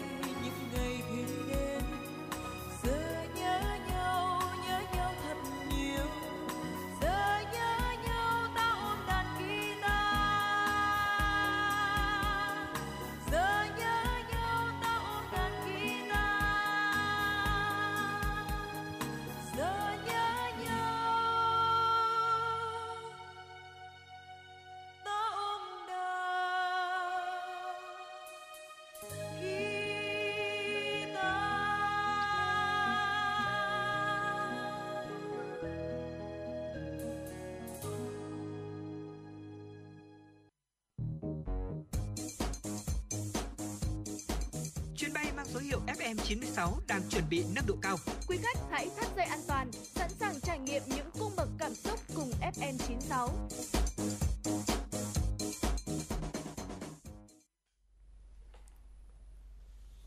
Thưa quý vị và các bạn, à, ngay sau đây chúng tôi sẽ gửi tới quý vị tọa đàm với nội dung là định hướng nghề nghiệp cho học sinh trung học phổ thông. Xin mời quý vị chúng ta cùng lắng nghe. Kính chào quý vị và các bạn. Thưa quý vị và các bạn, mỗi năm có hàng triệu thí sinh tham gia thi tốt nghiệp trung học phổ thông và nộp hồ sơ xét tuyển vào đại học cao đẳng. Nếu vào được đại học thì đó là một điều kiện thuận lợi cho con đường phía trước. Thế nhưng nếu ngược lại hoặc không vào được ngôi trường dự kiến thì cũng chẳng phải vấn đề gì nghiêm trọng. Mỗi người đều có sở trường riêng và nếu như chúng ta lựa chọn đúng, quyết tâm phát huy được thế mạnh đó thì bạn hoàn toàn có thể thành công mà không nhất thiết phải vào đại học. Đây cũng chính là câu chuyện mà ngày hôm nay chúng tôi muốn bàn luận trong chương trình tọa đàm của Đài Phát thanh Truyền hình Hà Nội. Trước tiên thì chúng tôi xin được giới thiệu các vị khách mời tham gia chương trình. Xin được trân trọng giới thiệu Phó Giáo sư Tiến sĩ Chu Cẩm Thơ, Viện Khoa học Giáo dục Việt Nam. Xin chào thính giả của Đài Phát thanh và Truyền hình Hà Nội. Chúng tôi xin được trân trọng giới thiệu ông Nguyễn Công Truyền, Hiệu trưởng Trường Cao đẳng nghề Việt Nam Hàn Quốc, thành phố Hà Nội. Xin chào thính giả của Đài Phát thanh và Truyền hình Hà Nội. Trân trọng giới thiệu nhà giáo Đỗ Bích Tuyết, nguyên giáo viên Trường Trung học phổ thông Bạch Mai, Trần Nhân Tông. Xin chào quý thính giả của Đài Phát thanh và Truyền hình Hà Nội. Xin được trân trọng giới thiệu chị Nguyễn Thanh Nhàn, phụ huynh học sinh. Xin chào thính giả của Đài Phát thanh và Truyền hình Hà Nội. Dạ vâng ạ, một lần nữa chúng tôi xin được cảm ơn các vị khách mời đã có mặt trong phòng thu của Hà Nội FM 96 MHz. Ờ, thưa quý vị và các bạn, như chúng ta đã biết, hơn 100.000 thí sinh của Hà Nội đã hoàn thành xong bài thi tốt nghiệp trung học phổ thông của mình. Và đây cũng là cơ sở để các em có thể được xét tuyển nguyện vọng vào một trường đại học hoặc là một trường cao đẳng mà mình đã đăng ký. Việc bắt buộc phải đỗ vào một trường đại học đôi khi đã tạo nên một áp lực không hề nhỏ đối với chính các em học sinh. Bởi quan điểm suy nghĩ của nhiều bậc phụ huynh hiện nay thì lại cho rằng là nếu mà không đỗ vào đại học thì sau này con cái họ hay nói vui rằng là các con chỉ có nước ăn cháo thôi, làm sao có thể kiếm được công an việc làm ổn định và tương lai phía trước của các con thì cũng rất là mù mịt. Vâng ạ, với quan điểm này đầu tiên có lẽ là chúng tôi xin được lắng nghe ý kiến của Phó Giáo sư Tiến sĩ Chu Cẩm Thơ ạ. Dạ. À, có lẽ rằng là chúng ta sẽ không phải bàn cãi rằng là những cái quan điểm mà à, bạn MC vừa nêu ra là một cái những cái quan điểm có sai lầm đối với rất nhiều phụ huynh hiện nay. À, về thực tế thì cũng không phải là có bằng cấp thì sẽ đảm bảo rằng ừ, sẽ tồn tại và sống tốt hạnh phúc ở trong cuộc sống. À, cái quá trình mà tạo ra cái năng lực của học sinh và của con người lao động thì mới là quan trọng. Cái thứ hai là à, về nguyên tắc thì chúng ta có một cái sự phân công lao động của xã hội. Chính vì vậy thì à, không chỉ có Việt Nam mà tất cả các chính phủ ở trên thế giới thì họ phải đều làm tốt cái công tác phân luồng để đảm bảo là các thanh thiếu niên thì sẽ được định hướng nghề nghiệp và lựa chọn được những cái công việc hoặc là à, cái định hướng cho cuộc sống của mình trong tương lai. À, chính vì thế thì người ta nói rằng là người lớn thì không thể áp đặt những cái suy nghĩ của mình hoặc là những cái lo lắng của mình về tương lai của mình cho các con được mà chúng ta cần chuẩn bị cho các con à, chuẩn bị cho một cái sự trải nghiệm cũng như là các cái năng lực để có thể tồn tại và học tập suốt đời chứ không phải là trong một cái vòng phải an toàn mà người lớn có thể tạo ra Dạ vâng ạ, tôi rất thích ý bà vừa chia sẻ đó liên quan đến là người lớn không nên tạo một vỏ bọc quá an toàn cho con trẻ, đặc biệt là khi chúng bắt đầu bước vào định hướng con đường tương lai của mình đúng không ạ? Hiện nay thì chúng ta biết là xã hội phát triển thế nhưng mà cũng có lẽ là những suy nghĩ kiểu mà Lê Thông vừa trình bày cũng rất là nhiều quý vị thính giả cũng như các vị khách mời đây cũng đã từng nghe rồi. Rất nhiều gia đình đặt nặng áp lực lên con cái và họ cho rằng là việc các con không đỗ vào một trường đại học hay một trường cao đẳng sẽ chính là tự các con vùi dập tương lai của mình mà không mở rộng đường ra cho chúng hơn. Ở chúng ta hiện nay vẫn lấy tiêu chí đó là bằng cấp để có thể thi tuyển đánh giá con người, quản lý con người. Ở vậy thì ờ, tâm lý có phải là cứ có bằng đại học thì mới có thể xin được việc làm? Điều này thì thưa phó giáo sư tiến sĩ Chu Cẩm Thơ với ờ, quan điểm của bà thì bà đánh giá thế nào? Ở trong các cái nghiên cứu của chúng tôi và chúng tôi cũng làm việc với rất nhiều các cái đối tác là các cái doanh nghiệp và à, các cái tổ chức nghề nghiệp xã hội. Thì à, chúng tôi nhận thấy rằng là không phải là như à, một số người mà dư luận chúng ta đang đưa ra đó là hầu hết các phụ huynh thì đều mong muốn là các con có bằng cấp Vâng. à, bởi vì trong thực tế trong chỉ trong 5 năm gần đây thôi thì xã hội Việt Nam của chúng ta đã đón nhận các cái sự phân tầng và à, sự sự làm lại của các cái đối tượng lao động. À, chẳng hạn tôi chỉ lấy ví dụ là các cái hiện tượng mà những người ở độ tuổi khoảng 25 phải đi học lại nghề để có thể có được việc làm ở trong cuộc sống thì đang tăng lên. Điều đấy khẳng định rằng là trong 10 năm trước thì chúng ta đã có một cái sự sai lầm à, khi mà à, lựa chọn cái việc là học đại học hoặc là học à, các cái bằng cấp mà không phù hợp với sự phát triển của xã hội và vì thế thì để đến cái hiện tượng là sau 25 tuổi thì phải đi học lại và học lại rất là nhiều để làm những cái nghề à, ở trong các cái khu công nghiệp hoặc là trong cái ngành nghề mà xã hội đang hiện hiện có. Đấy là một cái sự lãng phí à, không chỉ của đối với cá nhân gia đình mà còn của toàn xã hội. Đồng thời nó cũng gây ra một cái sự trì trệ về à, cái vận hành của một cái cuộc một cái đất nước của chúng ta đang ở trong cái giai đoạn dân số vàng và chuẩn bị thoái trào của dân số vàng rồi. Cho nên nó là một cái một bài toán rất là đáng lo của tất cả chúng ta chứ không phải mỗi gia đình. À, quay lại cái câu chuyện là các phụ huynh à, nếu như chúng ta um, vẫn còn đang có cái tâm lý đó à, thế thì um, rõ ràng là chúng tôi không thể bàn cãi thêm nữa là cái Vâng. chuyện đó là đúng hay sai nữa rồi. Và đấy là chúng ta phải thay đổi về cái sự uh, chuẩn bị. À, trong đề án của chính phủ về cái việc là phân luồng học sinh trung học để học nghề. Thế thì chúng tôi cũng có một cái đánh giá trước khi mà kết thúc cái dự án này. Mặc dù cái dự án này thì mới bắt đầu năm 2018 thôi nhưng mà rõ ràng là ở ở, đâu đó thì cái sự cản trở lại nằm ở phía những người lớn ở sự chuẩn bị chưa tốt của các nhà trường từ trung học cơ, sở trở lên và đặc biệt là ở tâm lý của phụ huynh. à, À, và điều này thì nó cho thấy rằng là à, một cái hệ thống của chúng ta à, rất là khó để có thể phân luồng và hoạt động trơn tru. Đồng thời là cũng không thể đáp ứng được cái nhu cầu của của gia đình. Vì rất nhiều thứ trong đó thì tôi nghĩ rằng là cái việc tuyên truyền, cái việc mà mọi người để ý đến thực tế thực tế hơn nữa cho cái việc đầu tư cho con cái của mình, cũng như là cái sự phối kết hợp giữa các cái nhà trường những cái đơn vị à, sử dụng lao động những đơn vị dạy nghề và à, cả những gia đình của chúng ta nữa. Thì cái điều này nó đang có một cái à, nhiều cái nút thắt nhiều cái nút tắc mà chúng ta chưa chưa làm được. Nhưng mà chắc chắn rằng là à, các cái tổ chức lao động của trên thế giới thì họ mới khuyến nghị rằng là cái sự thay đổi về nghề nghiệp của chúng ta sẽ diễn ra nhanh hơn trong cái biến cảnh à, bối, bối cảnh biến động xã hội. À, chính vì thế thì chúng ta không tư duy rằng là cái việc học đại học hay là học cao đẳng thì sẽ cho chúng ta duy nhất một cái nghề mà chúng ta phải sẵn sàng thích ứng. Và cái việc thích ứng này thì nó đòi hỏi là chúng ta ngay từ đầu phải chấp nhận rằng là à, năng lực của chúng ta nên phù hợp với điều kiện gì. Và cái sự đầu tư này nó phải có vừa mang tính chiến lược nhưng đồng thời nó mang tính giải pháp nữa. Ví dụ như trong giai đoạn à, 10 năm tới nếu như mà chúng ta không học được một nghề thì chắc chắn là chúng ta sẽ không có việc làm. Dạ. Đấy. và ngay cả các trường đại học thì bây giờ thì họ cũng uh, rất là là là cố gắng để phân biệt rằng là đại học nghiên cứu hay đại học ứng dụng và vì thế thì uh, chúng ta nhận nhận ra rằng là uh, cái cái cái việc là cố gắng để vào trường đại học không phải là một uh, cái con đường duy nhất rồi nhưng cũng không phải là một cái giải pháp an toàn nếu như mà chúng ta nghĩ rằng là có bằng đại học Dạ. thì sẽ làm được điều gì đó Vâng. Điều này thì cũng đã được minh chứng qua thực tế mà chúng ta có thể thấy rằng là có khá là nhiều các trường đại học thậm chí là trường đại học mà tôi đã từng theo học thì cũng có mail cho sinh viên sau khi ra trường khảo sát xem là làm việc có đúng chuyên ngành chuyên nghề không và đặc biệt là các trường cũng rất quan tâm đến việc là sinh viên sau khi ra trường thì liệu rằng họ bị thất nghiệp trong thời gian bao lâu. Điều này thì cũng khiến cho những nhà nghiên cứu về giáo dục cũng rất là chăn trở. Và có thể nói xin được quay trở lại ý mà uh, phó giáo sư tiến sĩ cũng vừa chia sẻ có liên quan đến quan niệm xã hội. Thì thực chất chúng ta thấy rằng là những vấn đề có liên quan đến quan niệm xã hội xuất phát từ những điều rất nhỏ nhặt trong đời sống hàng ngày. Uh, bản thân tôi quan sát được thì thấy rất nhiều những gia đình ạ khi mà vào bữa cơm hoặc là nhất là vào những thời điểm rất nhạy cảm như các con chuẩn bị bước vào kỳ thi tốt nghiệp trung học phổ thông, hoặc là các cháu ngay khi mà hoàn thành bài thi, bố mẹ đã chất vấn những câu hỏi rất quen thuộc là con có làm được bài không? Liệu là sẽ được bao nhiêu điểm và có đỗ được hay không? Nếu không đỗ, nguyện vọng một thì có lẽ là không có gì để mà nói nữa. Vâng nhiều nhà rất là áp đặt khi mà, thậm chí bây giờ chúng ta thấy là các nguyện vọng 1, nguyện vọng 2, nguyện vọng 3 mở ra nhiều hơn cơ hội cho các em đi học. Tuy nhiên là nhiều gia đình vẫn rất áp đặt và nặng nề cái vấn đề nguyện vọng. Có lẽ là chúng ta sẽ vòng lại câu chuyện này sau một ít phút. Thì à, thưa quý vị, chúng ta cũng biết rằng là như Phó giáo sư tiến sĩ Chu Cẩm Thơ vừa chia sẻ thì đại học rõ ràng không phải là con đường duy nhất để chúng ta có thể thành công và chúng ta có rất nhiều những ngã rẽ khác mà chúng ta nếu như thấy bản thân mình phù hợp và có năng lực cũng như phải có một sự đầu tư đúng không ạ thì chúng ta sẽ ổn định được việc làm học cao đẳng trung cấp hay là các trường dạy nghề chắc chắn vẫn là một sự lựa chọn không tồi nếu như bản thân các em học sinh có những kiến thức những năng khiếu đặc biệt và các em thực sự cố gắng cũng như là có lộ trình phù hợp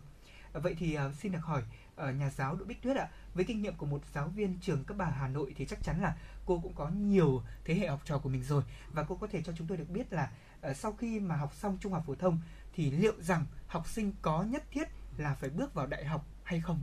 Vâng ạ, tôi xin có ý kiến về việc là học sinh học xong phổ thông trung học thì có nhất thiết phải vào đại học hay không? Dạ. Thì quả thực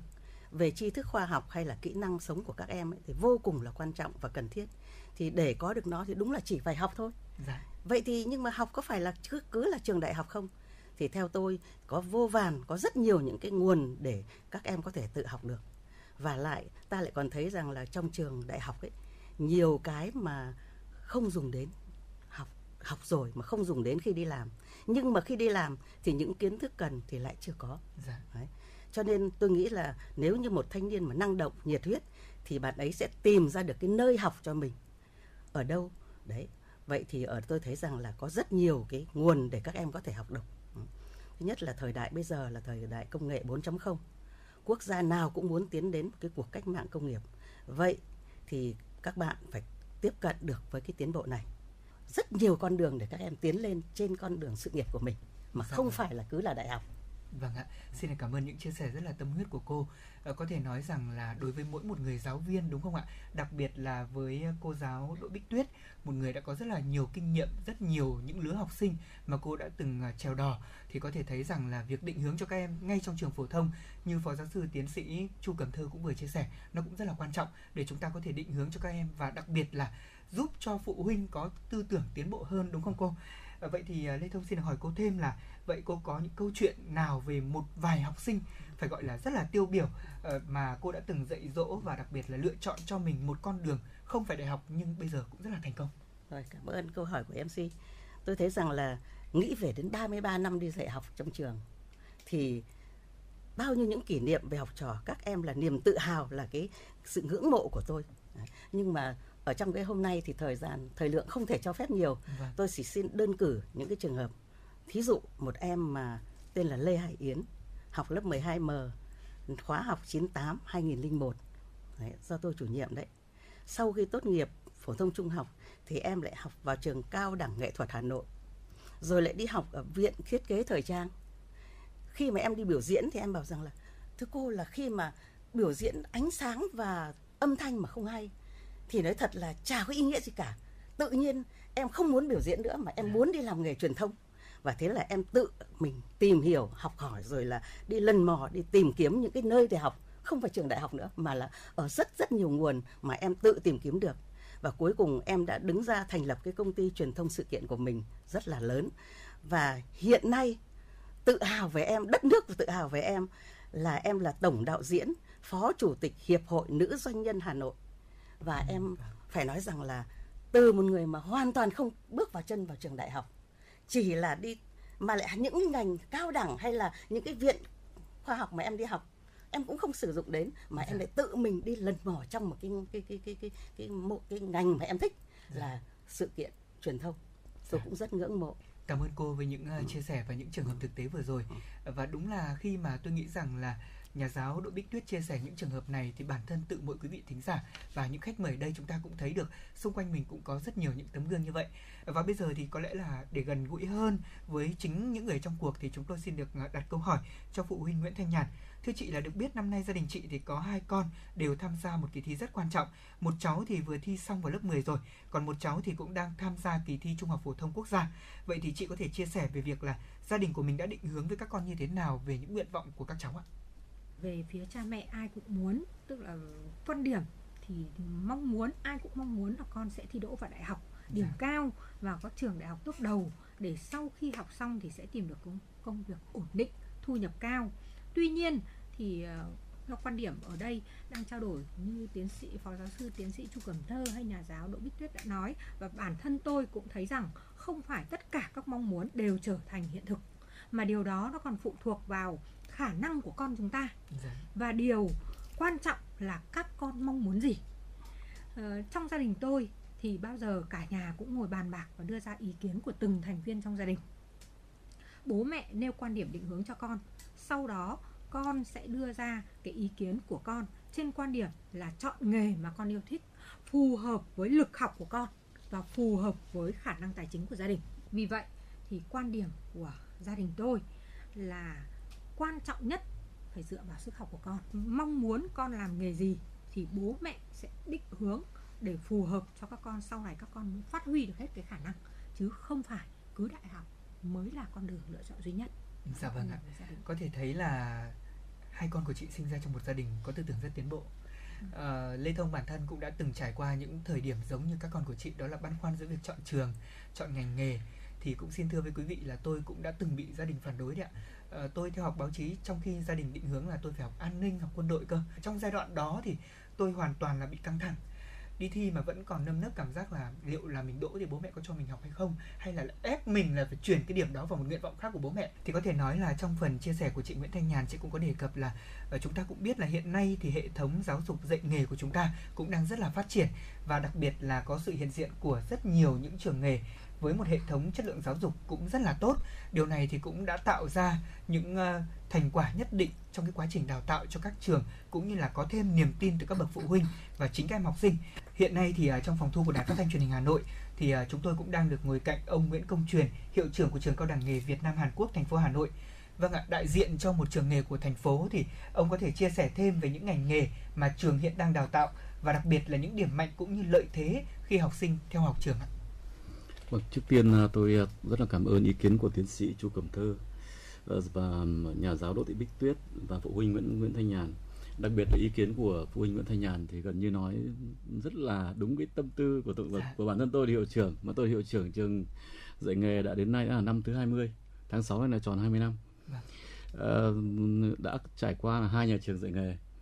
thì tôi cũng thật sự là ờ, chúng ta thấy rằng là cái vấn đề thừa thầy thiếu thợ và sinh viên học đại học xong à, sau khi tốt nghiệp thì lại, ờ, lại không tìm được việc làm.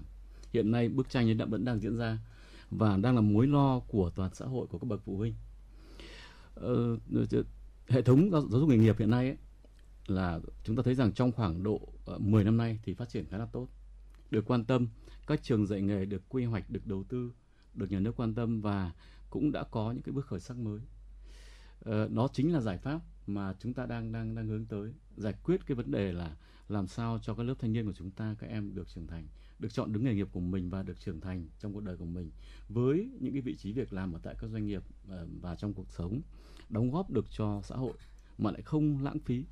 ờ, cái cái cái, cái lãng phí tiền bạc của các gia đình các bậc phụ huynh bản thân các em Dạ. ờ, trong cái quá trình học tập cái cái việc mà những sinh viên tốt nghiệp xong thất nghiệp thì thì thì rất phổ biến mà đặc biệt là gần đây có những câu chuyện là nhiều sinh viên học đại học xong tốt nghiệp thì khi đi xin việc các em lại giấu cái bằng đại học đi À, vâng. để các em trở thành xin trở thành người chưa học gì cả Dạ. và trở thành chúng ta chúng ta gọi là lao động phổ thông trong các cái công ty Ờ, sinh sinh viên cao đẳng của chúng tôi tốt nghiệp xong ví dụ như về Samsung Bắc Ninh về công ty Canon về LS Pina L- LG những công ty ví dụ như thế thì các em lại trở thành những những cái mình gọi là không phải là công nhân đâu mà người ta gọi là những kỹ thuật viên Dạ. và những kỹ thuật viên này quản lý một nhóm những cái lao động phổ thông. Trong đấy cũng có khá nhiều những em tốt nghiệp đại học. À, vâng. tức là những cái sinh viên bậc cao đẳng của chúng tôi tốt nghiệp xong lại quản lý những cái sinh viên đại học đã tốt nghiệp. Mà người ta giấu bằng đi người ta bảo "Ờ, tôi giấu bằng đi tôi chỉ xin vào lao động phổ thông thôi. Dạ. thì đây là điều mà chúng ta thấy rằng ờ, phải nói rất là đáng tiếc. Trong những năm qua chúng ta đã diễn ra khá nhiều. Trường tôi là trường cao đẳng nghề Việt Nam Hàn Quốc thành phố Hà Nội. Ờ, trường là cái sự kết hợp giữa hai chính phủ Việt Nam và Hàn Quốc và sự đầu quan tâm đầu tư của thành phố Hà Nội.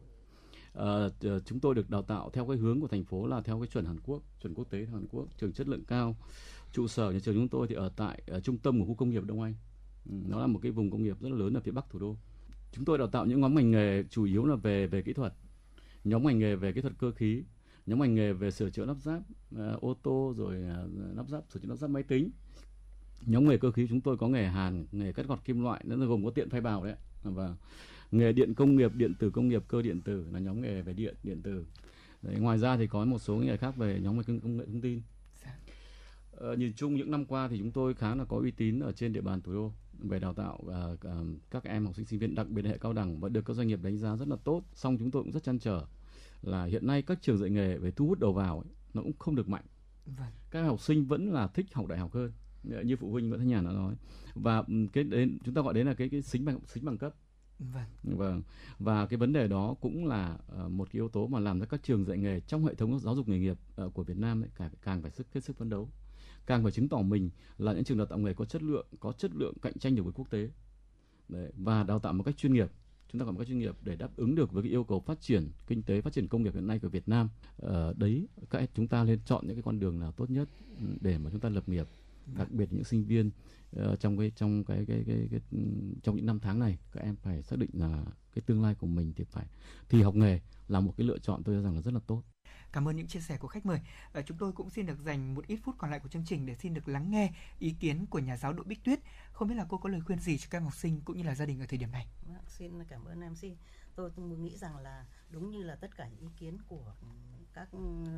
Ờ, bạn ở trong đã ừ, trao đổi này này thì bản thân tôi mong muốn rằng là ngay từ trong ghế nhà trường thì mỗi em học sinh và kể cả cha mẹ nữa cũng phải xác được, định được rằng để cho học sinh thấy là mỗi một em học sinh phải là chủ cuộc đời của mình, phải là luôn trau dồi những kiến thức mà kiến thức, khoa học rồi kỹ năng sống Đấy. Mà không phải là chỉ là trong trường đại học mà từ rất nhiều nguồn các em hãy học hỏi và định hướng nghề cho mình đã thích nghề gì thì hãy nuôi dưỡng cái niềm đam mê ấy. Phải nuôi dưỡng cho mình một cách cháy bỏng nhiệt huyết và hãy dũng cảm mà rẽ sóng bước ra khơi và luôn vươn xa bay cao. Thành công không đến với ai sáng rũa cưa trưa mài đục. Dạ vâng ạ. Xin ý Xin được cảm ơn cô. Và Đúng là những chia sẻ mà thực sự là Lê Thông à, nếu như thời điểm mà tôi bắt đầu bước vào thi trung học phổ thông được nghe những lời như thế này thì tôi sẽ chắc chắn là rất mạnh dạn rẽ sóng vươn khơi để có thể bám lấy ước mơ của mình. Và tất nhiên rồi chúng tôi cũng rất là mong là các bậc phụ huynh cùng với quý vị thính giả và các em học sinh khi nghe được những chia sẻ của các khách mời ngày hôm nay chúng ta cũng có thể thay đổi những quan điểm của mình làm cách nào đó để giúp cho con đường tương lai của các em trở nên tốt nhất Thưa quý vị và các bạn, định hướng nghề nghiệp cho học sinh trung học phổ thông là một nhu cầu tất yếu của các em học sinh cũng như của các bậc phụ huynh. Và đây là việc làm cần có sự chung tay góp sức của toàn xã hội bởi việc định hướng nghề nghiệp tốt sẽ giúp chúng ta phân bổ nguồn lực hiệu quả cho các khối ngành nghề, từ đó giúp giảm tải tình trạng thất nghiệp như hiện nay. Cùng với đó, việc sớm định hướng nghề nghiệp phù hợp với sở thích và năng lực của các con sẽ giúp cho con em của mình có lợi thế hơn trong hành trình chinh phục các mục tiêu học tập nói riêng và trong cuộc sống nói chung. Đến đây thì chúng tôi cũng xin được khép lại câu chuyện bàn về chủ đề định hướng nghề nghiệp cho học sinh trung học phổ thông ngày hôm nay. Một lần nữa xin được cảm ơn các vị khách mời đã có những chia sẻ trong chương trình ngày hôm nay. Cảm ơn quý vị thính giả đã chú ý đón nghe. Thưa quý vị, thông tin chúng tôi vừa mới cập nhật được, Bộ trưởng Bộ Giáo dục và Đào tạo vừa có công điện gửi Chủ tịch Ủy ban nhân dân các tỉnh thành phố trực thuộc trung ương về việc tổ chức khai giảng và chuẩn bị cho năm học mới trong tình hình dịch bệnh phức tạp. Trong công điện, Bộ trưởng Bộ Giáo dục và Đào tạo đề nghị Chủ tịch Ủy ban nhân dân tỉnh khẩn trương chỉ đạo Sở Giáo dục Đào tạo sẵn sàng các phương án tổ chức dạy học, tăng cường các biện pháp chống dịch trong trường học, tổ chức khai giảng năm học mới linh hoạt theo hình thức trực tiếp hoặc trực tuyến tùy tình hình dịch bệnh tại địa phương, bảo đảm an toàn, gọn nhẹ, thiết thực, thể hiện tinh thần chia sẻ động viên học sinh, giáo viên vượt qua khó khăn, hoàn thành nhiệm vụ dạy và học. Trong trường hợp chưa đảm bảo an toàn phòng dịch, có thể tổ chức lễ khai giảng chung theo hình thức trực tuyến hoặc trên truyền hình để các đối tượng học sinh khu, trong thuộc khu vực đang phải giãn cách được hòa chung vào không khí khai giảng của địa phương và cả nước. Đối với địa phương có dịch COVID-19 diễn biến phức tạp, Chủ tịch Ủy ban nhân dân tỉnh quyết định lùi thời điểm bắt đầu năm học mới cho đến khi tình hình dịch bệnh được kiểm soát, dành thời gian trước mắt để tập trung chống dịch, động viên giáo viên vừa tham gia chống dịch theo phân công, vừa chuẩn bị thật tốt mọi điều kiện để triển khai năm học mới khi điều kiện cho phép. Công điện cũng đề nghị Chủ tịch Ủy ban nhân dân tỉnh chỉ đạo Sở Giáo dục Đào tạo hướng dẫn các cơ sở giáo dục xây dựng kế hoạch giáo dục để chủ động, linh hoạt thực hiện, sẵn sàng ứng phó với tình huống diễn biến của dịch COVID-19 tại địa phương, huy động các nguồn lực tăng cường cho các nhà trường về hạ tầng công nghệ thông tin và các điều kiện cần thiết để tổ chức hiệu quả việc dạy học trực tuyến, dạy học trên truyền hình. Đặc biệt quan tâm chỉ đạo các cơ sở giáo dục tăng cường phối hợp với gia đình học sinh tổ chức các hoạt động giáo dục phù hợp với điều kiện của gia đình, địa phương, nhà trường để việc dạy học trực tuyến, dạy học trên truyền hình đối với đối tượng học sinh lớp 1 và lớp 2 bảo đảm chất lượng, thiết thực, hiệu quả, có biện pháp thiết thực hỗ trợ các đối tượng học sinh khó khăn, thiếu phương tiện học tập, thực hiện kịp thời việc miễn giảm học phí đối với các đối tượng học sinh theo quy định tại Nghị định số 81 ngày 28 tháng 8 năm 2021 của Chính phủ quy định về cơ chế thu quản lý học phí đối với các cơ sở giáo dục thuộc hệ thống giáo dục quốc dân và chính sách miễn giảm học phí, hỗ trợ chi phí học tập, giá giá dịch vụ trong lĩnh vực giáo dục đào tạo. Đặc biệt quan tâm đối với trẻ em mầm non, học sinh phổ thông, học viên giáo dục thường xuyên thuộc khu vực có ảnh hưởng nặng nề về dịch COVID-19, tiếp tục chỉ đạo và tạo điều kiện thuận lợi cho việc cung cấp sách giáo khoa kịp thời đến các đối tượng học sinh tại địa phương, tiếp nhận học sinh đang về cư trú tại địa phương để phòng chống dịch COVID-19, hỗ trợ các học sinh thuộc gia đình rơi vào hoàn cảnh khó khăn vì COVID-19, học sinh là con của cán bộ tuyến đầu trong công tác phòng chống dịch, chuẩn bị cho năm học mới. Thưa quý vị và các bạn, tới đây thời lượng 60 phút của chương trình chuyển động Hà Nội trưa Xin lỗi quý vị, thời lượng 120 phút của chương trình truyền động Hà Nội trưa cũng đã hết. Ở chương trình được thực hiện bởi ekip chỉ đạo nội dung Phó Tổng Giám đốc Nguyễn Tiến Dũng, chỉ đạo sản xuất Xuân Luyến, chịu trách nhiệm nội dung Xuân Luyến, các biên tập viên Như Hoa, Kim Anh, phát thanh viên Phương Nga, Tuấn Kỳ cùng với kỹ thuật viên Kim Thoa phối hợp sản xuất và thực hiện. Cảm ơn quý vị và các bạn đã chú ý lắng nghe. Xin chào và hẹn gặp lại.